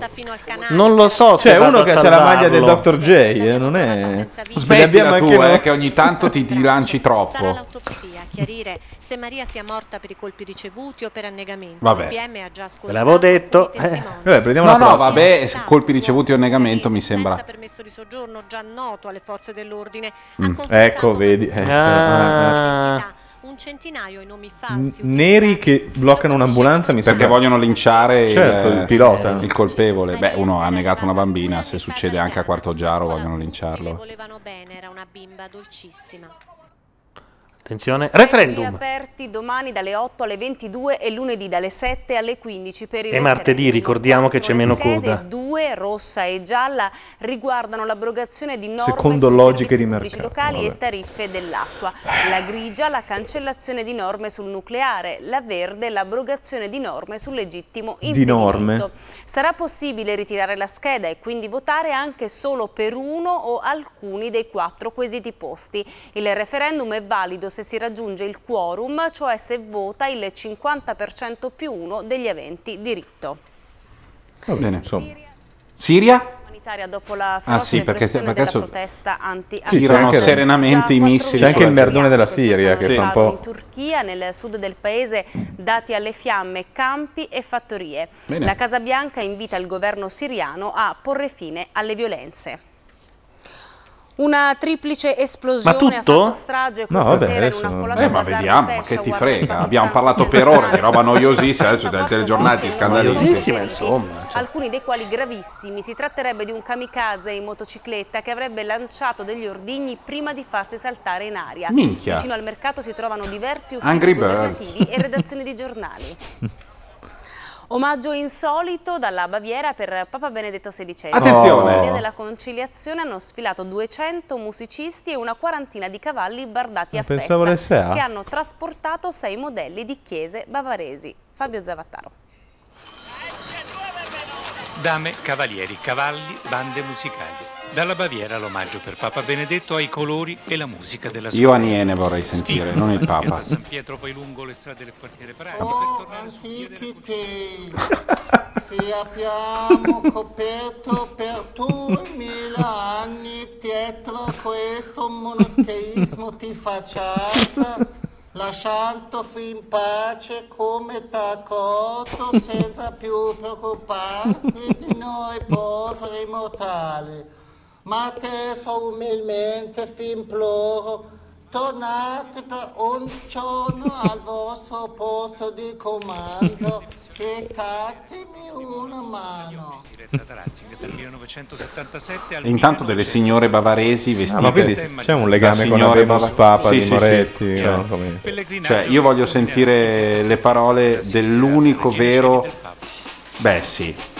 Anche se l'hanno, l'hanno visto tutti, eh, lo spot. 11 de- giorni di tregua Ah, del sono referendum. ripresi gli sbarchi a Lampedusa, Va bene, gli sbarchi. Io andrei sull'unico supereroe. Sentiamo Referendum popolari 2011. Bene.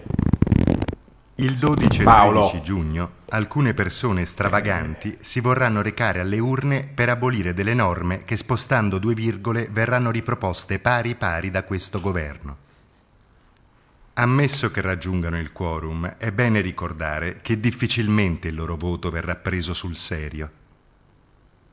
L'istituzione del referendum è una forma di democrazia diretta e spesso anche volgare.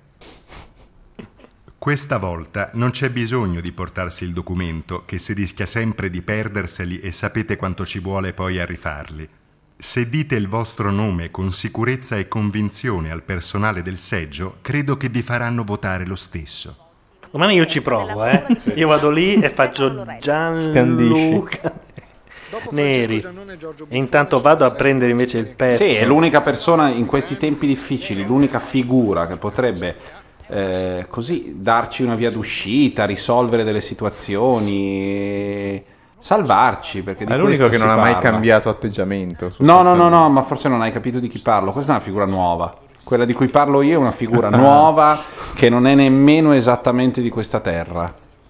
Ah, tu quello Eh, intendevi. sì, io quello voglio sentire. Ah, allora aspetta, devi, devi fare un'altra intro. Allora sì, faccio... Allunga la intro. Insomma, stiamo ovviamente parlando di Aniene, cioè del insomma, felicissimo ritorno del miglior ehm, esponente della satira italiana, senza nessun dubbio, Sì, da 15 no, anni a questa parte, ovvero Corrado Guzzanti. Corrado Guzzanti poi ha delle fasi in cui non riesce a scrivere, si incasina. Guarda le eh. serie TV anche spesso. guarda le serie, non riesce a fare.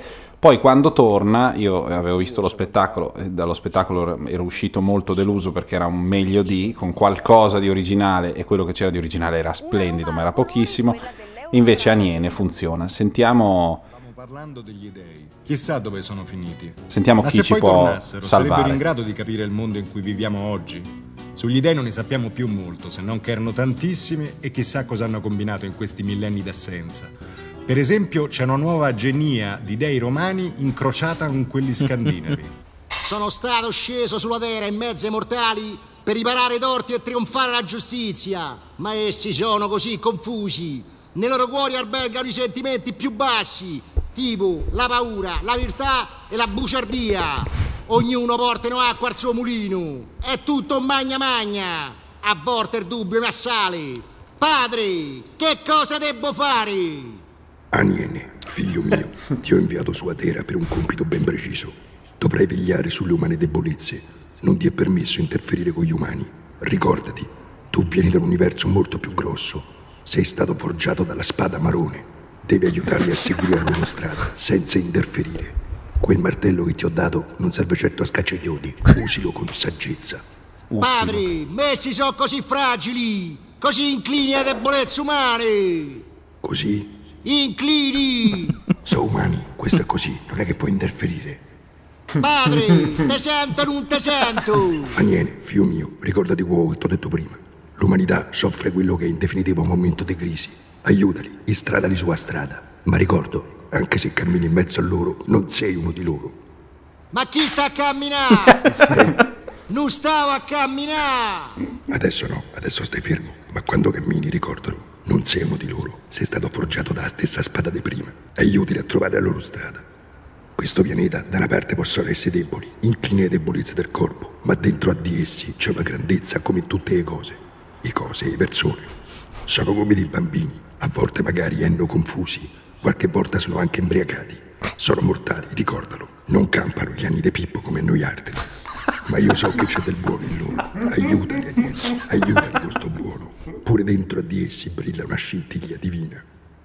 Padre, mi piace una! No, ecco, cominciamo subito. Non ti puoi ammucchiare con una mortale. Non devi mescolarti con le donne della terra, al massimo un bacetto. Sei stato forgiato con la stessa forgiatura degli dei. Se ti ammucchi è finita. Quando la quinta luna si sarà messa per così, tu agirai. E così come? Eh?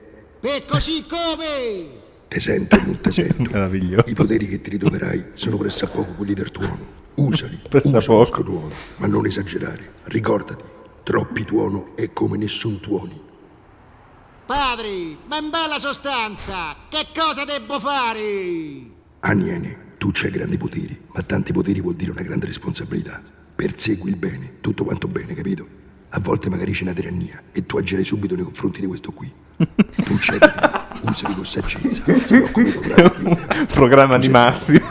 La gente fida a te, non deluderli. No, padre, non ti deluderò per gli dèi. Sarò lo strumento del tuo volere. Bravo, lo sapevamo tutti che eri bravo. Per questo ti avevo mandato. Riponiamo in te speranze di tutto quanto. Ricordati ciò che ti ho insegnato. Tutto Tutto quanto. quanto, sembra a me. Oh padre, oh grande Deo, farò come tu comandi, degno al massimo delle tue parole. Mamma come sta? Vabbè. posto di Amy, No, che vabbè, no, no, no. sta facendo sicuramente la Vai, vai. Ah, fermi, finiva. fermi. Eh sì. Finiva lì. Ma c'hai No, tutto? Stavo sfumino. Sì, sì, sì. sì. tutto, no, ma stiamo parlando di, un programma, di un- una puntata che va rivista 20 volte. E, e credo che nel. f- Le- i- i- gli umani fidano a te.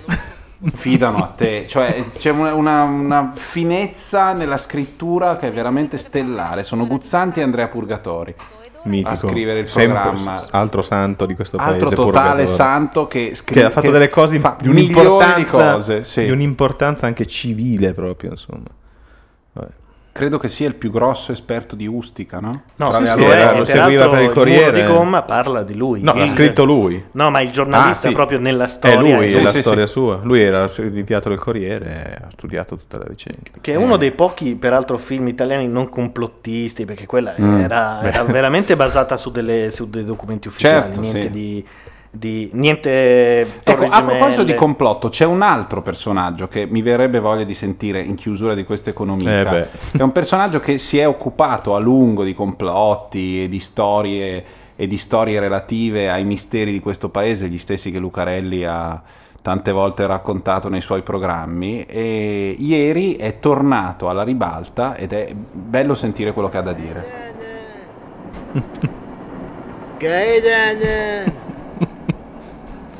Questo strascico della voce secondo me è Signore, fantastico. eccomi sta qua, signore. Ho fatto un gol. Sì, signore, sì, signore. Ma tu lo sai io chi sono? Sì, signore, sono cinque anni che pulisce qua io, signore, già lo sa, signore. Io tenevo in mano le figlie di questo paese. Sì, signore. Io tenevo la P2, così che tenevo Claudia e andevo a tenere l'anello. L'anello. L'anello. Sì, signore. Dov'è l'anello? Dov'è l'anello? Dov'è l'anello? Dov'è l'anello? Signore. Se mi porti una sigaretta senza farti vedere, ti rivelo un segreto. Signor, mio cognato vuole venire a lavorare in Italia, ha detto se tu lo puoi aiutare, io gli ho detto che parla tu con lui, se gli può dire se deve Tu lo sai che c'era dietro le brigate rosse? Sì, signore, chi c'era? I servizi segreti, sai. Servizi, già me l'ha detto questo segreto. Sono tanti segreti. Sì, me l'ha detto già. signore.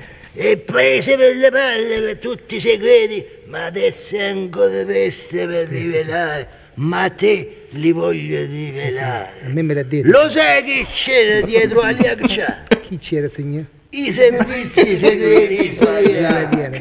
Era un pupazzo, neanche sapeva che doveva sparare. Era un burattino, era, signore, un burattino. Che c'ha Ascol- oh, che ha fatto? Ho fatto ancora. Signor Bulò, scusa, eh, se fa tutto insieme è meglio perché io pulisce, leva, se c'è lavatrice che è troppo vuota dopo devo Senti, ma sta piovendo perché sento l'umidità nelle cose. Perché hai fatto la pipì e si scappa, Oh, ti dico il vero motivo per cui ti ho chiamato.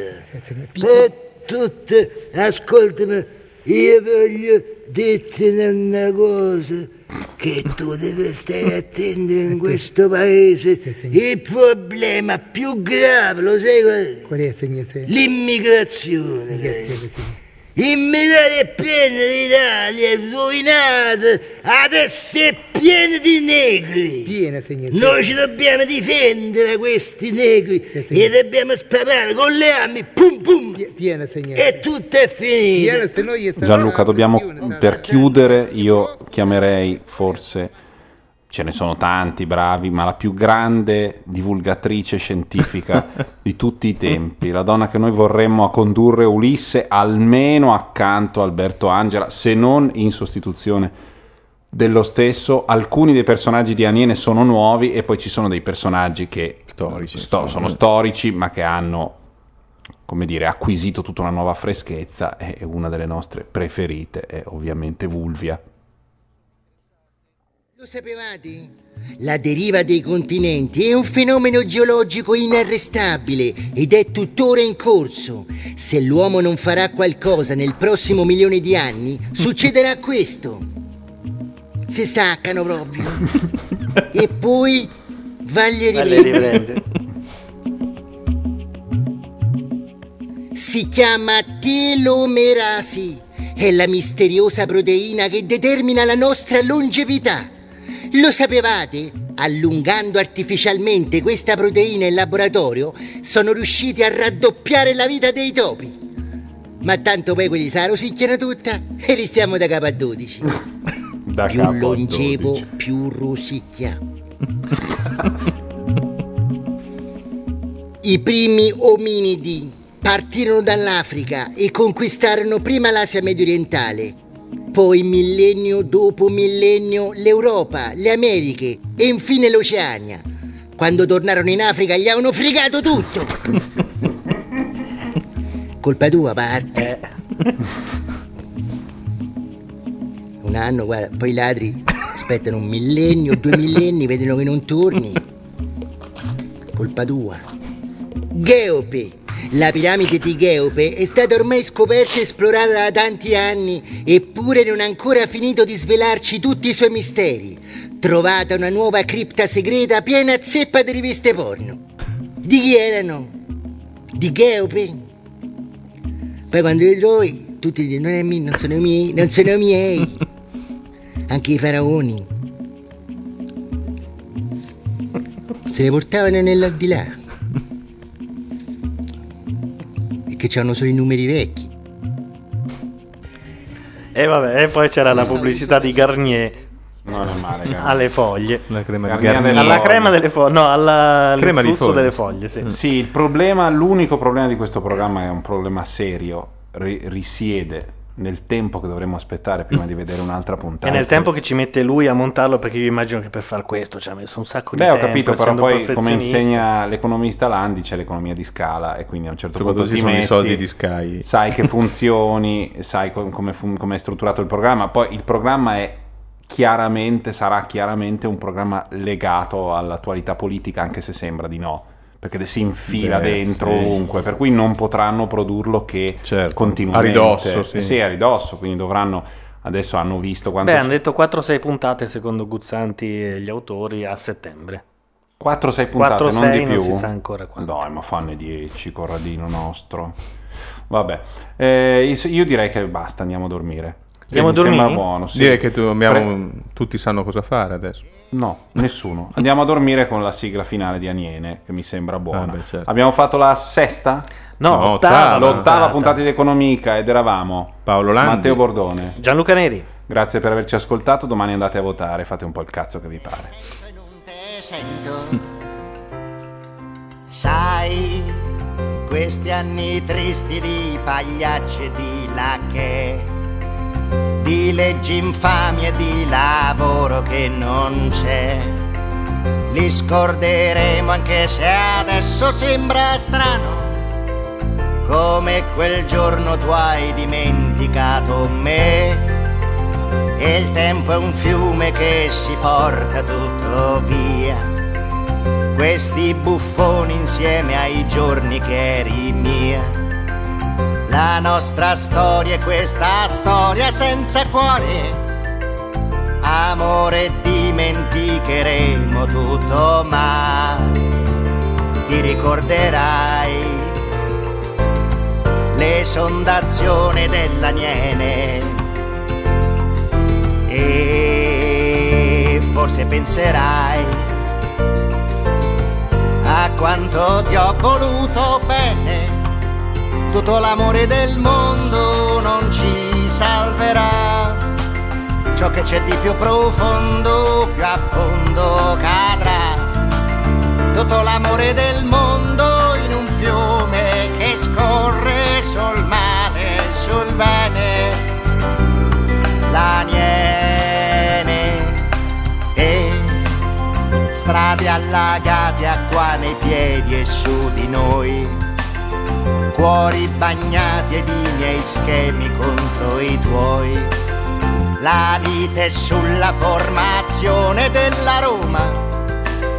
Mi hai dato un pugno ed è volato tutto sì. Il cellulare cade in acqua nella via. Me l'hai raccolto e detto scusa è colpa mia. Lo guardi e leggi il messaggino di Daniela. E da quel giorno mi hai dimenticato, ma ti ricorderai, ti ricorderai l'esondazione dell'Aniene. E forse penserai, e forse penserai a quanto ti ho voluto. Tutto l'amore del mondo non ci salverà. Ciò che c'è di più profondo, più a fondo cadrà. Tutto l'amore del mondo in un fiume che scorre sul male e sul bene. La niene e fiume minore un po' in disparte come noi che sopportiamo e che non esondiamo mai, che sopportiamo abusi, insulti e corruzione, ma troppa pioggia poi ci fa arrabbiare, sì. Questi anni amore sembra non finire mai. Ci hanno levato tutto tranne i nostri guai ma non conoscono la forza della niene che tutto il male lava via dal mondo, sì, ci libererà, ci libererà. l'esondazione della niene. E tu ricorderai, e tu ricorderai quanto ti ha voluto tutto l'amore del mondo non ci salverà. Tutto l'amore del mondo. Ciò che c'è di più profondo, più a fondo cadrà. Ciò che c'è di più profondo. Tutto l'amore del mondo in un fiume che scorre sul male e sul bene. La niene, ma ti ricorderai l'esondazione della niene. E forse penserai, e forse penserai a quanto ti ho voluto bene. Tutto l'amore del mondo non ci salverà. Tutto l'amore del mondo. Ciò che c'è di più profondo, più a fondo cadrà. Ciò che c'è di più profondo. Tutto l'amore del mondo scorre sul male e sul bene. La niene, la niene.